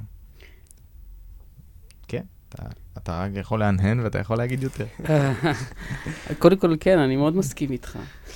ויש מודל שמסביר את העניין הזה. מישהו מאוד חכם, אולי הזכרתי את זה באחת התוכניות הקודמות, אמר שחור קטן בגוף בא מחור גדול בנפש, או גם ברמה הרוחנית של האדם. וכדי באמת אה, לתקן את החור הקטן בגוף, צריך בעצם להסתכל פנימה לתוך הרובד הנפשי וגם הרוחני, ואז, אה, ואז באמת לטפל בשורש של, ה, של הבעיה. מהמם. ובעצם, אם מסתכלים על זה, השורש הוא, הוא שורש נפשי רוחני ב, גם ברמה הכרתית. ואם, כשעושים שינוי ברמה הכרתית, כמו שדיברנו קודם, אז אפשר להגיע למצב שלא חוזרים לתבניות האלה. זאת אומרת, רפואה קונבנציונלית עובדת על טיפול שהוא מאוד שטחי יחסית. והוא הוא, הוא, הוא, הוא, הוא, עובד על, ה, על, ה, על הסימפטום. Mm-hmm. ואנחנו מדברים על ללכת פנימה ולעבוד על הרמה גם הנפשית, וודאי רפואה סינית עוזרת גם להתחיל את התהליך של, ה, של הניקוי, אבל גם צריך לבנות גם את הקומה, הבסיס הרחב, וזה באמת ה, אה, השינוי הרוחני ההדרגתי, או ההכרתי ההדרגתי, כדי באמת לא לחזור בסופו של דבר לאותן תבניות שיוצרות בעיה ברמה הנפשית והגופנית גם כן. וכאן נחתום את הפרק הזה. Uh, תודה רבה, דוקטור יקיר קאופמן וגילי חי. נעמתם לי מאוד. תודה לך. תודה. ארבע עונות על מדע, רוח, גוף ונפש, עם הדוקטור יקיר קאופמן ואסי זיגדון. Uh, באולפן, כמו תמיד, דוקטור יקיר קאופמן, וגם uh, אורח שאולי יבוא מדי פעם, uh, גילי חי. ואנחנו ממשיכים לדבר בעצם על הנושא של חשיבה הכרתית. דיברנו על זה שאנחנו בעצם מתמירים, או ש... כשבן אדם עובר איזשהו תהליך, תהליך אה, רוחני שדרכו עובר איזושהי השתנות, הוא בעצם, אם נשתמש באנלוגיה משירו של מאיר אריאל, נשל הנחש, הוא משיל קליפה של אור אשר יבש. זאת אומרת, משיל כל מיני אמונות, פחדים, הגנות, אה, מחסומים, את כל האגרסיות, את כל הדברים שהיו נגד. זאת אומרת שפיתחנו כילדים נגד מערכות, נגד ממסדים, נגד ההורים, נגד כל העולם בערך, וזה גיל, זה קורה בגילי התבגרות בעיקר, אבל לא רק, גם, גם לפני. אה, ובעצם, מה קורה שם בתהליך הזה שאנחנו מתמירים את האנרגיה הזאת באנרגיה אחרת? ויקיר, על הנקודה הזאת של ההתמרה, אתה רוצה לדבר. תודה. אמ, כן, יש פה בעבודה ההכרתית, יש כאן תהליך שהוא מאוד מאוד עדין. הוא נקרא צפייה, או צפייה הכרתית. זאת אומרת, יש בהרבה זרמים אה, אה, תפיסה שאם יש משהו מיותר, משהו כמו שהזכרת, כל מיני דוגמאות, אם זה כעסים או עלבונות או דברים כאלה, אז אני איכשהו צריך להיפטר ממנו, אני צריך להילחם בו, אני צריך לאחוז בו, אני צריך להביא לו איזה קאטה או משהו. אה, אבל זה לא הולך ככה. כי בעצם ההתנגדות לחלק המיותר הזה בעצם מקבע אותו, בעצם נותן לו הרבה כוח. בוא, בוא רק נהיה ספציפיים. כן. אוקיי, חלק המיותר, אתה יודע, זה נשמע ארטילאי. אוקיי. אתה יודע, זה יכול להיות כמו איזה זנב שיש לי. כן, אה, בוא ניקח, בוא ניקח תכונה, בוא ניקח תכונת אופי. כעס. כעס, בבקשה. קלאסי. אנחנו, כן, אנחנו מכירים אנשים שה, כעס, שהכעס מוביל את ההתנהלות שלהם, או אנשים כן. מורדים, כן. או חתרנות, זה הרי סוגר אותם. מהמם. אז, אז אוקיי, אז בוא ניקח את זה. אז למשל, אם אדם כועס, הוא מהמם. מכיר בזה שהכעס פוגע בו. פוגע בכל הדברים שעושה ביום-יום. דיברנו על, על uh, יחסים עם אנשים הכי קרובים אליו, כן, מערכות יחסים, נישואים, או, או הורים, ילדים, אה, כהורה או כ, כילד של, של, של הורים. אה, מפריע בעבודה, בהישגים שלו, ביכולת שלו להתרכז, ללמוד וכולי. אז אם הוא מגיע להכרה, אז הוא רוצה להיפטר מזה. אז, אה, אז איך הם נפטרים? כשמתעורר כעס, אז אני כועס על עצמי שאני כועס. מהמם. אני מנסה להילחם בכעס. באותו כלי שאני מכיר. בדיוק. מהמם. אבל זה לא הולך, כי בעצם אני נותן, בזה שאני נלחם בכעס, אני, אני נותן לו הרבה מאוד כוח. אני גם מנציח את, ה, את אותה בדיוק. התנהגות. בדיוק. ואני דפוס. גם משתמש בתבנית מיותר, מיו- מיותרת, מהמיותר, תבנית מהמיותר, כדי להילחם במיותר. זה לא הולך. אז פה מדובר על תהליך אחר לחלוטין. וזה נקרא צפייה הכרתית. אני בעצם לא נלחם, אני צופה על ההתרחשות הפנימית תוך כדי התרחשות. זאת אומרת, אני מתנהל ביום-יום, אני מסתכל וצופה על מאיפה אני בא בכל רגע ורגע. זאת אומרת, אני, אני צופה ורואה האם אני בא מהמיותר באותו רגע, או האם אני בא מהחלק המהותי, כי יש לי גם, ברוך השם, גם חלק מהותי בתוכי. אני, התפקיד שלי כל הזמן מבקש את הדוגמאות. בואו ניקח דוגמה. אוקיי. אוקיי, נגיד שעכשיו... אה, אני... משהו, משהו מכעיס אותי, נכון? כן. אה, חברה שלי אמרה לי משהו, מהמם. שהוא מכעיס אותי. מצוין, אוקיי. מצוין. ואז מה? עכשיו, אה, בעצם אם מסתכלים, זה לא ש... כאילו, אנחנו רגילים לראות שבעצם זה היא עשתה את זה. נכון. לי. נכון. אבל המציאות היא שהיה משהו באיך שהיא התנהגה, שאני הרגשתי מזה איזשהו חוסר ביטחון, ואז אותה תבנית שמוכרת מילדות עלתה כ, כ, כמשהו שנותן לי ביטחון מול משהו בא שעורר חוסר ביטחון בי. מהמם. אוקיי? מין איזה היא תגובה הייתה אוטומטית. הטריגר. היא הייתה הטריגר. שהוציא היא ממני הייתה טריגר, היא בסך הכל... את הדפוס המוכר. בדיוק. אוקיי. עכשיו, בעצם הייתי גם מור... אני, אני התערבבתי גם איתה. זאת אומרת, יכול להיות שהיא היא הביא משהו, היא הביאה משהו מהמיותר שלה, אבל אדם בצפייה הכרתית, הוא צופה על ההתרחשות הפנימית. זאת אומרת, הוא, הוא צופה על זה שהכעס שלו מתעורר. ברגע שהוא צופה ש, שהכעס מתעורר, הוא בעצם מזהה שהכעס הזה זה חלק מיותר, זה אחת מהתבניות המיותרות האלה, ובעצם הזיהוי, הוא יצר איזה, איזושהי הפרדה. זאת אומרת, הוא באותו רגע מזהה שיש את הכעס, ויש את, את אותו, את עצמו, את המהות שלו. אז זה כבר לא מעורבב, זה כבר לא אותו דבר, זה כבר אין ערבוב. פה יש כבר סדר, יש כבר איזה, יש כבר, יש כבר איזה מידת רוחק, יש פה איזה מרחב מסוים. מהמם. זאת אומרת, אני כבר לא לגמרי בתוך הכעס, אני לא לגמרי מעורבב עם הכעס, אלא אני מזהה שהכעס נמצא שם. עצם הזיהוי יוצר הפרדה, ואני לא לגמרי שמה. אני כבר הרבה יותר קרוב לחלק המהותי שלי, הכעס מופרד, וברגע שהוא מופרד, הוא בעצם מאבד פתאום מכוחו. מישהו שעושה את, הת... את התהליך הזה, פתאום הוא כבר לא נמצא לגמרי בתוך הכעס, זה לא משתלט עליו. מהמם. זה כבר, יש כבר איזה מידת רוחק. ואז אם הוא ממשיך עוד ועוד ועוד עם הכלים הכרתיים שמקבלים בלימוד חשיבה כרתית, פתאום הכל יורד, כל הווליום יורד. פתאום הכוח של אותו כעס כבר לא מתעורר כל כך חזק כמו קודם. פתאום מצבים שהוא היה זוכר, שהיו מעוררים אצלו ככה כעס בצ'יק, פתאום דברים מתנהלים אחרת. הוא מופתע, זה מפתיע את עצמו. ו, ו, ואז הוא בעצם יכול להתקיים יותר בחלק המהות של, המהותי שלו, וזה, איך אומרים, חבל על הזמן, זה, זה קיום אחר לגמרי. אפשר לחיות, זה חיים. חי. גילי חי. גילי, אתה חי? אני חי מאוד, ברשותך, נדבר קצת על הכעס. בוא נדבר על הכעס. זה מידה שכולנו, כולנו שם, כן? באיזושהי אה, רמה, במיוחד מי שגר במזרח התיכון. ומהזווית הסינית באמת הכעס אה, מגיע, נשלט אה, על ידי הכבד. אה, ולפי התיאוריה הסינית זה, זה עובד בצורה כזאת, זה מאוד ברור, כן? הכבד כאיבר מלא, שמלא בדם, מאחסן המון רגשות חמים.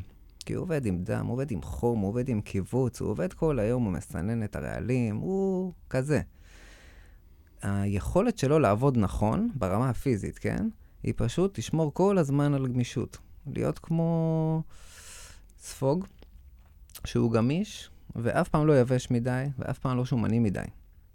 זה באמת כבד טוב. ברמה הרוחנית או הנפשית, הכבד אמור לשלוט על אה, מידה שנקראת הון. הון ברפואה הסינית זה בעצם החוט המקשר בינך לבין הנשמה.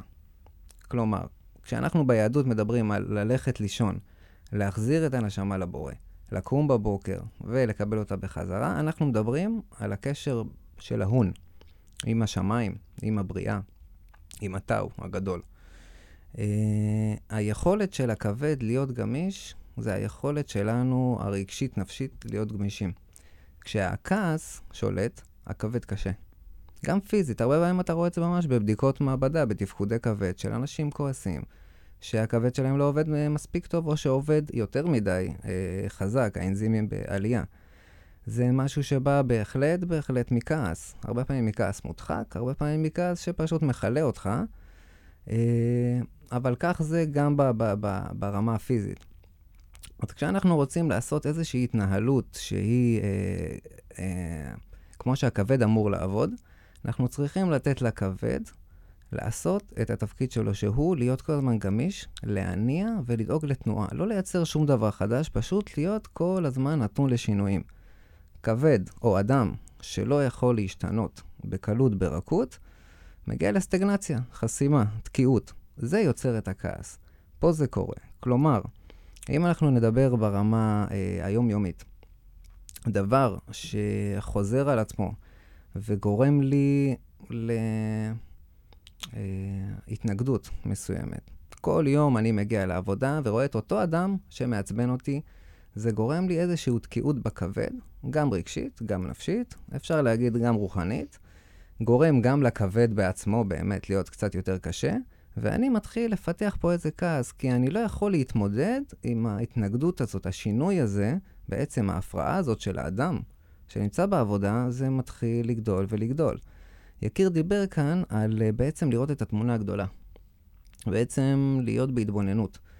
כשאתה רב עם חברה שלך, אתה אמור, כמובן, לאט לאט, כן? Mm-hmm. אתה אמור להגיע למצב שאתה רואה את שתיכם רבים מרחוק. בעצם להסתכל עליכם רבים, לנטרל את האויב.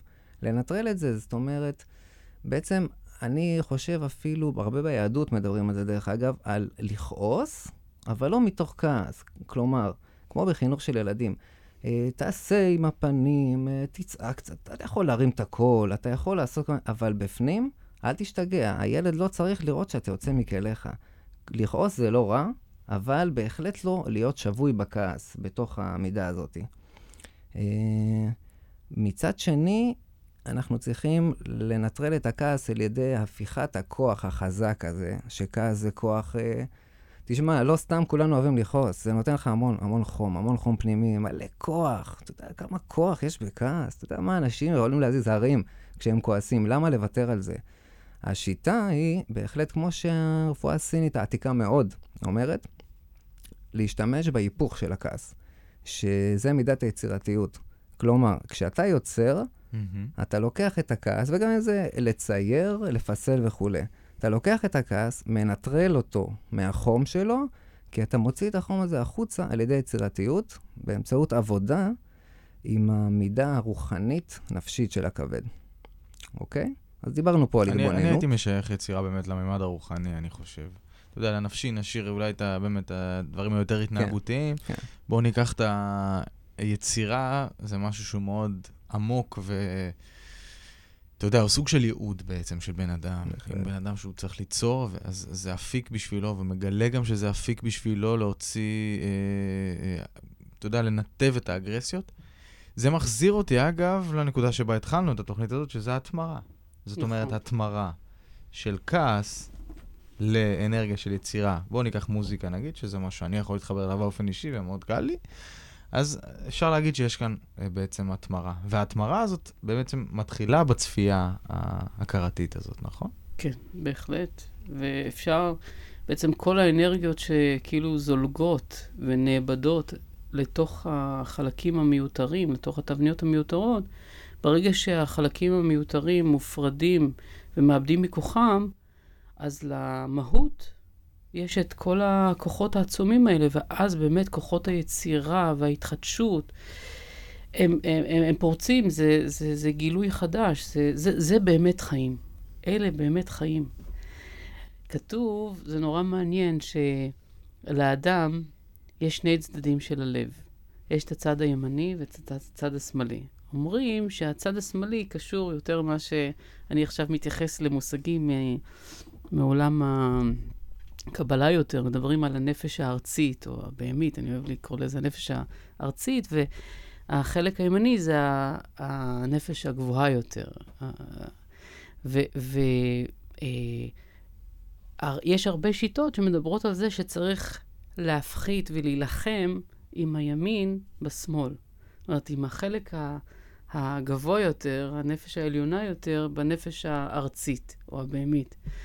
אבל אפשר לעשות את זה אחרת. אפשר לקחת את כל הכוחות שיש בתוך החלק השמאלי, בתוך האם של הנפש הבהמית או הארצית, ולא לבטל אותם, לא להילחם בהם, כי הם מאבדים הרבה, הרבה כוחות במלחמה, אלא לקחת את כל הכוחות האדירים האלה ו- ולהביא שהימין לוקח את השמאל ומביא את כל הכוחות לטובת הימין. ואז זה כוחות של מהות שפורצת, וזה זה, זה, זה קיום אחר לחלוטין. Mm-hmm. זה נקרא ימין על שמאל על ימין בחיבור. ימין על שמאל על ימין בחיבור, וזה גם כי, כי אתה יודע, כי להילחם, אה, להילחם זה, זה בדיוק האנרגיה שאנחנו רוצים אה, אה, להטמיר, אנחנו רוצים להפסיק להשתמש במלחמות האלה. כן, כי... די לנו מהמלחמות. כן, עייפנו. כן. טוב, ובנימה אופטימית זאת, תודה רבה לדוקטור יקיר קאופמן. תודה. וגילי חי, היה תענוג. ארבע עונות על מדע, רוח, גוף ונפש, עם הדוקטור יקיר קאופמן ואסי זיגדון. ערב טוב, מאזינים ומאזינות יקרים, אנחנו על ארבע עונות ברדיו מהות החיים עם הדוקטור יקיר קאופמן. ערב טוב יקיר, מה שלומך? ערב טוב, תודה, ברוך השם, הכל בסדר. על מה הערב? כן, אז אה, היו לנו כבר כמה תוכניות שדיברנו על אה, הרבה נושאים מעניינים.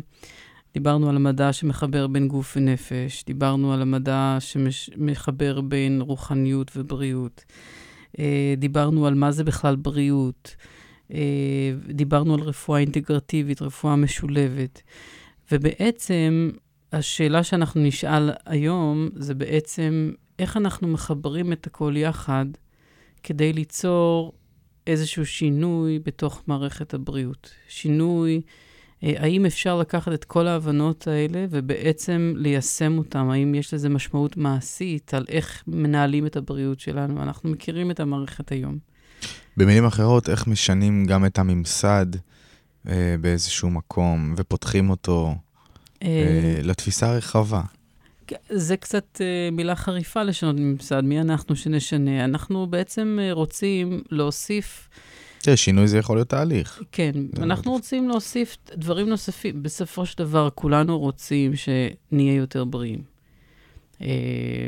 כל אחד ואחד מאיתנו, האוכלוסייה בגדול, והשאלה איך אפשר להוסיף עוד יותר. היום, ברוך השם, עם התקדמות המדע, תוחלת חיים עלתה, ואנשים בסופו של דבר יותר בריאים. אבל כנראה שזה עוד לא הסוף, כנראה, כנראה שאפשר לתרום לתהליך הזה עוד יותר. כנראה שלא מיצינו לגמרי את התהליך הזה של לשפר את, אה, את הבריאות שלנו ואת איכות החיים הגופנית והנפשית והרוחנית וכולי, כמו שדיברנו קודם. ובעצם להביא את מערכת הבריאות, בעצם לקיים את הגדרת הבריאות. דיברנו על הגדרת הבריאות uh, על פי ארגון הבריאות העולמי. אמרנו שבריאות זה מצב של well-being, או בעברית uh, תחושת רווחה, איכות חיים, במישור הפיזי, במישור החברתי וגם התעסוקתי, ובמישור המנטלי, שהוא הרוחני והנפשי. זאת אומרת, כח... ולא רק חוסר של מחלה. כך, הבריאות, של, ככה הגדרת הבריאות של ארגון הבריאות העולמי. זאת אומרת שככל שאנחנו משפרים את איכות החיים הפיזית, איכות החיים החברתית, אה, אה, אה, איכות החיים התעסוקתית, איכות החיים הנפשית ואיכות החיים הרוחנית, אנחנו מגיעים למצב של בריאות טובה יותר. ואם מסתכלים על החזון של מערכת הבריאות, על החזון הגדול, זה בעצם אה, להביא עוד כל אחד ואחד מאיתנו, ואת החברה בכלל, למצב של איכות החיים טובה יותר בכל האספקטים האלה. והיום, יש עוד דרך עד שנגיע לזה. ואז אפשר לדבר על החזון. החזון של מערכת הבריאות, שהיא באמת מביאה בריאות במובן הכי מלא, הכי שלם, אה, הכי... לא רוצה להגיד הוליסטי, כי אנשים ששומעים את המילה הזאת לפעמים קופצים מהמקום הזה. אבל, אבל אולי, אולי אם נפשט את המילה הזאת רגע, כן. הוליסטי, פירושו באמת אה, ההסתכלות הרחבה והשלמה, נכון. שמחברת את כל המימדים. שום דבר אינו מנותק מדבר אחר. אה, אמרו חכמים סינים, וזה גם מתקשר ל, אה, לחכמים שאמרו את זה ביהדות בצורה מדהימה, אגב, אה, בספרות של, של הרמב"ם, ושזה בשולחן ערוך, שבסופו של דבר הם אומרים you are what you eat. זאת אומרת, אתה מה שאתה אוכל, ההוויה שלך מורכבת גם מה, מהדברים שאתה מכניס לתוך הגוף שלך. נכון, גם זה חלק מאוד חשוב mm. ממצב, באמת, התפיסה של רפואה שלמה, רפואה אה, אה, אה, משולבת או משלבת, היא שהמצב הבריאות שלנו נקבע על ידי המון המון גורמים. ואי אפשר להשפיע על בריאות רק עם תרופות או רק על ידי ניתוחים. כי מצב הבריאות שלנו מושפע, כמו שאמרת, מה שאנחנו אוכלים. המצב הנפשי שלנו, כמה אנחנו במתח או לא במתח. מה, לאיזה דברים אנחנו חשופים בסביבה שלנו. כמה אנחנו פעילים מבחינה גופנית. מה הרקע הגנטי שלנו. אה, האם אנחנו חשופים לקרינה. ו- ו- ועוד uh, משתנים ב- ב- בסביבה הפנימית שלנו. כל הדברים, אם אנחנו באמת רוצים להגיע לרפואה שלמה יותר, אנחנו חייבים להשפיע, ומערכת הבריאות העתידית, החזון הגדול, זה להשפיע על כל מרכיב ומרכיב כדי לקבל באמת... את השלם. את השלם. ורפואה שלמה, אם כך זה לא סתם. זאת אומרת, זה לא רק שלמה במובן של, אתה יודע, אה, שתהיה בריא לגמרי. הפירושו של רפואה שלמה זה באמת להיות אה, בריא בכל הרבדים של החיים שלנו. בדיוק. וזה היופי, באמת. כשאנחנו רואים למישהו רפואה שלמה, אז תהיה לא רק בריא, אתה יודע, שאחד שלא חולה. כי אה, יכולים להיות אנשים לא חולים, אתה יודע, שאין להם חום, ו- ואולי אין להם סממנים חיצוניים, אבל בפנים יש דברים ש- שלא... נכון. שהם לא בסדר. נכון. והם יודעים את זה. נכון. ומרגישים את זה. אדם שהוא באמת בריא, במובן המלא יותר, הוא אדם שהוא, יש לו שקט פנימי, שהוא שמח, שהוא חי, שהוא, שהוא ממצה את הפוטנציאל המלא שלו. Mm-hmm. כן, כמו שדיברנו בתוכניות קודמות, אמרנו ש, שהמציאות הפיזית של האדם, הגופנית, זה רק קצה הקרחון. רק מה שרואים מעל פני המים. אנחנו יודעים שבקרחון, רוב הנפח שלו נמצא מתחת לפני המים. הרוב שנמצא מתחת פני המים זה גורמים נפשיים, חברתיים ו- ו- ואפילו רוחניים, שהם הם שמשפיעים על המציאות הפיזית. ואם אנחנו מתייחסים, מטפלים רק במציאות הפיזית ולא בכל האספקטים האחרים, הנפשיים, החברתיים והרוחניים, אז אי אפשר בעצם להתייחס, אי אפשר בעצם להגיע לרפואה שהיא במדרגה אחת יותר גבוהה ממה שיש לנו היום, והמחקר מוכיח את זה. ובכל זאת היום, למרות שאנחנו יודעים ש, אה, שיש דברים אה, באמת אה, שמחברים, ודברים חדשים, ותפיסות שמשתלבות אחת בשנייה, ודברים שקורים, עדיין הרוב המכריע של האוכלוסייה, ותקן אותי אם אני טועה, עדיין לכאב ראש לוקח כדור, זאת אומרת, ועוד פעם, אני לא עכשיו אומר זה בסדר, זה לא בסדר, אני אומר, אנחנו עדיין לא במקום הזה שאנחנו, שאנחנו בודקים למה יש כאב ראש, וכל מה שדיברנו על רפואה מונעת, ומה האורח חיים שלנו וכולי, אלא עדיין השינוי הזה עוד לא מתרחש ברמה, ברמה הרחבה יותר כן. של הציבור. ו, ואני שואל למה, אם יש לך מושג למה זה עדיין לא, זה עדיין לא שם. אז, אז, אז, אז נכון ש, שהתהליך הוא איטי ומה שנקרא לאט ומעט מדי, אבל יש תהליך שמתרחש. Um, היום אנשים מבינים שלא um, רק טיפול תרופתי זה בעצם מה שיעזור, כי יש היום המון מצבים כרוניים שאפשר לטפל בסימפטומים, אבל אי אפשר באמת להתייחס או, או, או, או לעזור לעצם המחלה עצמה. אז בעצם כל הזמן אנחנו מנמיכים סימפטומים. אה, אבל אנחנו, יש יותר ויותר מודעות לכך שאם מטפלים בשורש הבעיה ומשתדלים להגיע לשורש הבעיה, אז אפשר גם לעשות שינוי אה, מהותי. אני, אני אתן דוגמה, אני מתעסק בנורולוגיה ונורולוגיה התנהגותית, אני גם מטפל בהמון אה, אה, חולים מבוגרים. אה, אנחנו גם יודעים, דיברנו על זה בתוכנית קודמת, שמה ש, ש, ש, שסטרס, שמתח נפשי, אה, גורם, הוא גורם סיכון להרבה מאוד מחלות, ומה שבעצם יוצר סטרס זה התחושה של חוסר שליטה, וגם הפרעה במושג של משמעות. כן? כשאדם אין לו משמעות, או מה שנקרא באנגלית meaninglessness, אז זה גורם לתחושת חוסר שליטה, מעלה את הסטרס, וכך מהווה גורם סיכון להרבה מאוד מחלות. ריקנות שכזאת, משהו כזה. אה, כן, או, או, או שאנחנו נאחזים בדברים שנותנים לנו שליטה, אבל הדברים האלה הם תלויים בדבר. אני אתן לכם דוגמה מאנשים מבוגרים שאני מטפל. בעולם המערבי, מה שנותן להרבה מאוד אנשים תחושה של שליטה ומשמעות, זה למשל העבודה שלהם, המקצוע, הקריירה.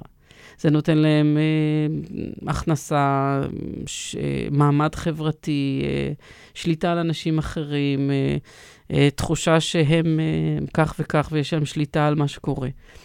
הבעיה היא שבאופן כמעט אוניברסלי, בגיל 67, 65, 67, זה משתנה, אה, בעצם מוציאים אנשים שהם נמצאים בשיא ההתפתחות שלהם לפעמים, ובשיא הקריירה שלהם לפנסיה. אומרים תודה רבה, תחזירו את המפתחות, תודה על כל השירות שלכם, אבל, אה, אבל לא תודה. שלום, ביי ביי. אנשים בעצם מאבדים ברגע הזה את, את כל תחושת השליטה שלהם, את כל תחושת המשמעות שלהם. זה מה שנקרא משענת קנה רצוץ. הורדת את הדבר הזה, ו, ו, ו, ואז בעצם נופלים. ונכנסים הרבה פעמים, יש ירידה חדה באיכות החיים, יש כניסה לדיכאון, ו, ו, ומהר מאוד באות המחלות. ואני רואה את זה יום-יום. אם זה אירועים מוחיים, ופרקינסון, ו- ואלצהיימר וכולי וכולי, כי הסטרס מאוד גדול מהירידה באיכות החיים, מעיבוד תחושת המשמעות והשליטה. ו- ובעקבות זה, הרבה מאוד מחלות, רואים את זה פשוט יום-יום. עכשיו, איך אפשר להשפיע על הדבר הזה? Mm-hmm. אם אתה מבין את התהליך הזה, ונותן להם להבין את התהליך הזה, ומשנה את זה, לי למשל, היה לי פציינט לא מזמן, אה, זאת אומרת, לפני כמה זמן, בן 73, ש, שאחרי שהוא עזב את העבודה, הוא באמת נכנס לדיכאון ופיתח מחלה נורולוגית. ואז הצעתי לו, ולמשפחה שלו, אתה חייב, חייב לצאת מהבית. הוא פשוט היה יושב בבית ורואה טלוויזיה וקם מאוחר וכולי, וזה פשוט, uh, תיקח בחור בן 18 שיעשה אותו דבר, גם... Uh, זה גמר אותו, uh, כן. כן, בהחלט. אז הצענו לשפר את איכות החיים התעסוקתית. תצא, תתנדב, ת, תהיה עסוק, תצא מהבית. מאז שהוא עושה את הדבר הזה, כבר מספר חודשים עברו, הוא פשוט פורח. וכל פעם שהוא יוצא הוא רגוע יותר, והוא שמח יותר, והוא ישן יותר טוב בלילה, והזיכרון שלו ישתפר, והקשב וריכוז ישתפרו וכולי וכולי. זאת אומרת, אם מסתכלים על התמונה בגדול, על כל המרכיבים שמשפיעים על החיים, אז אפשר להשפיע, וככה מערכת הבריאות יכולה להיות. וזה מביא אותנו לנושא של רפואה אינטגרטיבית שדיברנו בעבר. בעצם רפואה אינטגרטיבית לוקחת, לוקחת את כל הדברים האלה בחשבון ומיישמת את זה הלכה למעשה. היום בארצות הברית כל אה, בית חולים אוניברסיטאי שמכבד את עצמו, או כמעט כולם, הגדולים מביניהם, יש להם מרכז לרפואה אינטגרטיבית, שמשלב את ההבנות האלה של הקשר בין גוף, נפש ורוח. מבין שהרופא, זה לא מספיק שהוא יושב עם הפציינט 5-10 דקות, ותוך כדי זה עובד על המחשב, אלא צריך להכיר את הפציינט, ליצור יחסים של אימון, שיש מרכזיות ליחסים בין הפציינט וה, והרופא, או כל מטפל. וגם שילוב של רפואה קונבנציונלית ורפואה משלימה שהוכחה כי היא יעילה. היום אנחנו בארץ, אה, אה, פותחי, יש תנועה של פתיחה של מרכזים אינטגרטיביים משולבים, גם אצלנו בירושלים, בבית הרפואה הרצוג, יש לנו מחוץ לבית הרפואה, בית, מה שנקרא בית חולים, יש לנו מרכז לרפואה משולבת, ו, ושם אנחנו מיישמים את העקרונות האלה, והמטרה וה, היא שהמיקרו, המרכזים האלה, שיפתחו עוד ועוד בהרבה מקומות, ויבינו את הכוח של רפואה שהולכת שלב אחד מעל, שמשלבת גם את ההבנות האלה, אם, אם זה יתפשט ויבינו שהדבר הזה עובד, וקופות החולים גם יכירו בדבר הזה, זה יכול להביא לשינוי במערכת הבריאות. היום מחירי הרפואה עולים ומרקיעי שחקים, זה פשוט עול עצום על תקציבים של כל מדינות העולם. היום, בבחירות בארצות הברית, אחד הנושאים הכי חמים זה הנושא של תקציבי הבריאות, כי זה הופך להיות נטל יותר ויותר גדול על החברה. ולמה זה קורה? כי אנחנו, במקום ללח... למנוע את המחלות, יש לנו הרבה דברים לעשות ברפואה מונעת, שהיא הרפואה הטובה ביותר, אנחנו נלחמים במחלה אחרי שהיא כבר באה. אנחנו כאילו מחכים עד שהיא תגיע. רפואה אה, אה, משולבת, בעצם אה, חלק גדול ממנה היא רפואה אה, מונעת. ויש הרבה מאוד מה לעשות את זה, שוב פעם, בנושא של איכות חיים הפיזית והחברתית והנפשית והרוחנית, כמו רופא בסין העתיקה. הייתה תקופה בסין העתיקה שהרופא הכפר היה אחראי אה, לבריאות של האנשים, והיה מקבל כסף מהממשלה כל עוד כולם היו בריאים. ברגע שמישהו היה חולה, הוא היה מקבל פחות כסף. Mm-hmm. ואצלנו המצב הוא הפוך. ככל שאנשים יותר חולים, ככל שיש, עושים יותר ניתוחים, מקבלים יותר תרופות, ויש יותר אשפוזים בבתי חולים, אז אנחנו מרוויחים יותר.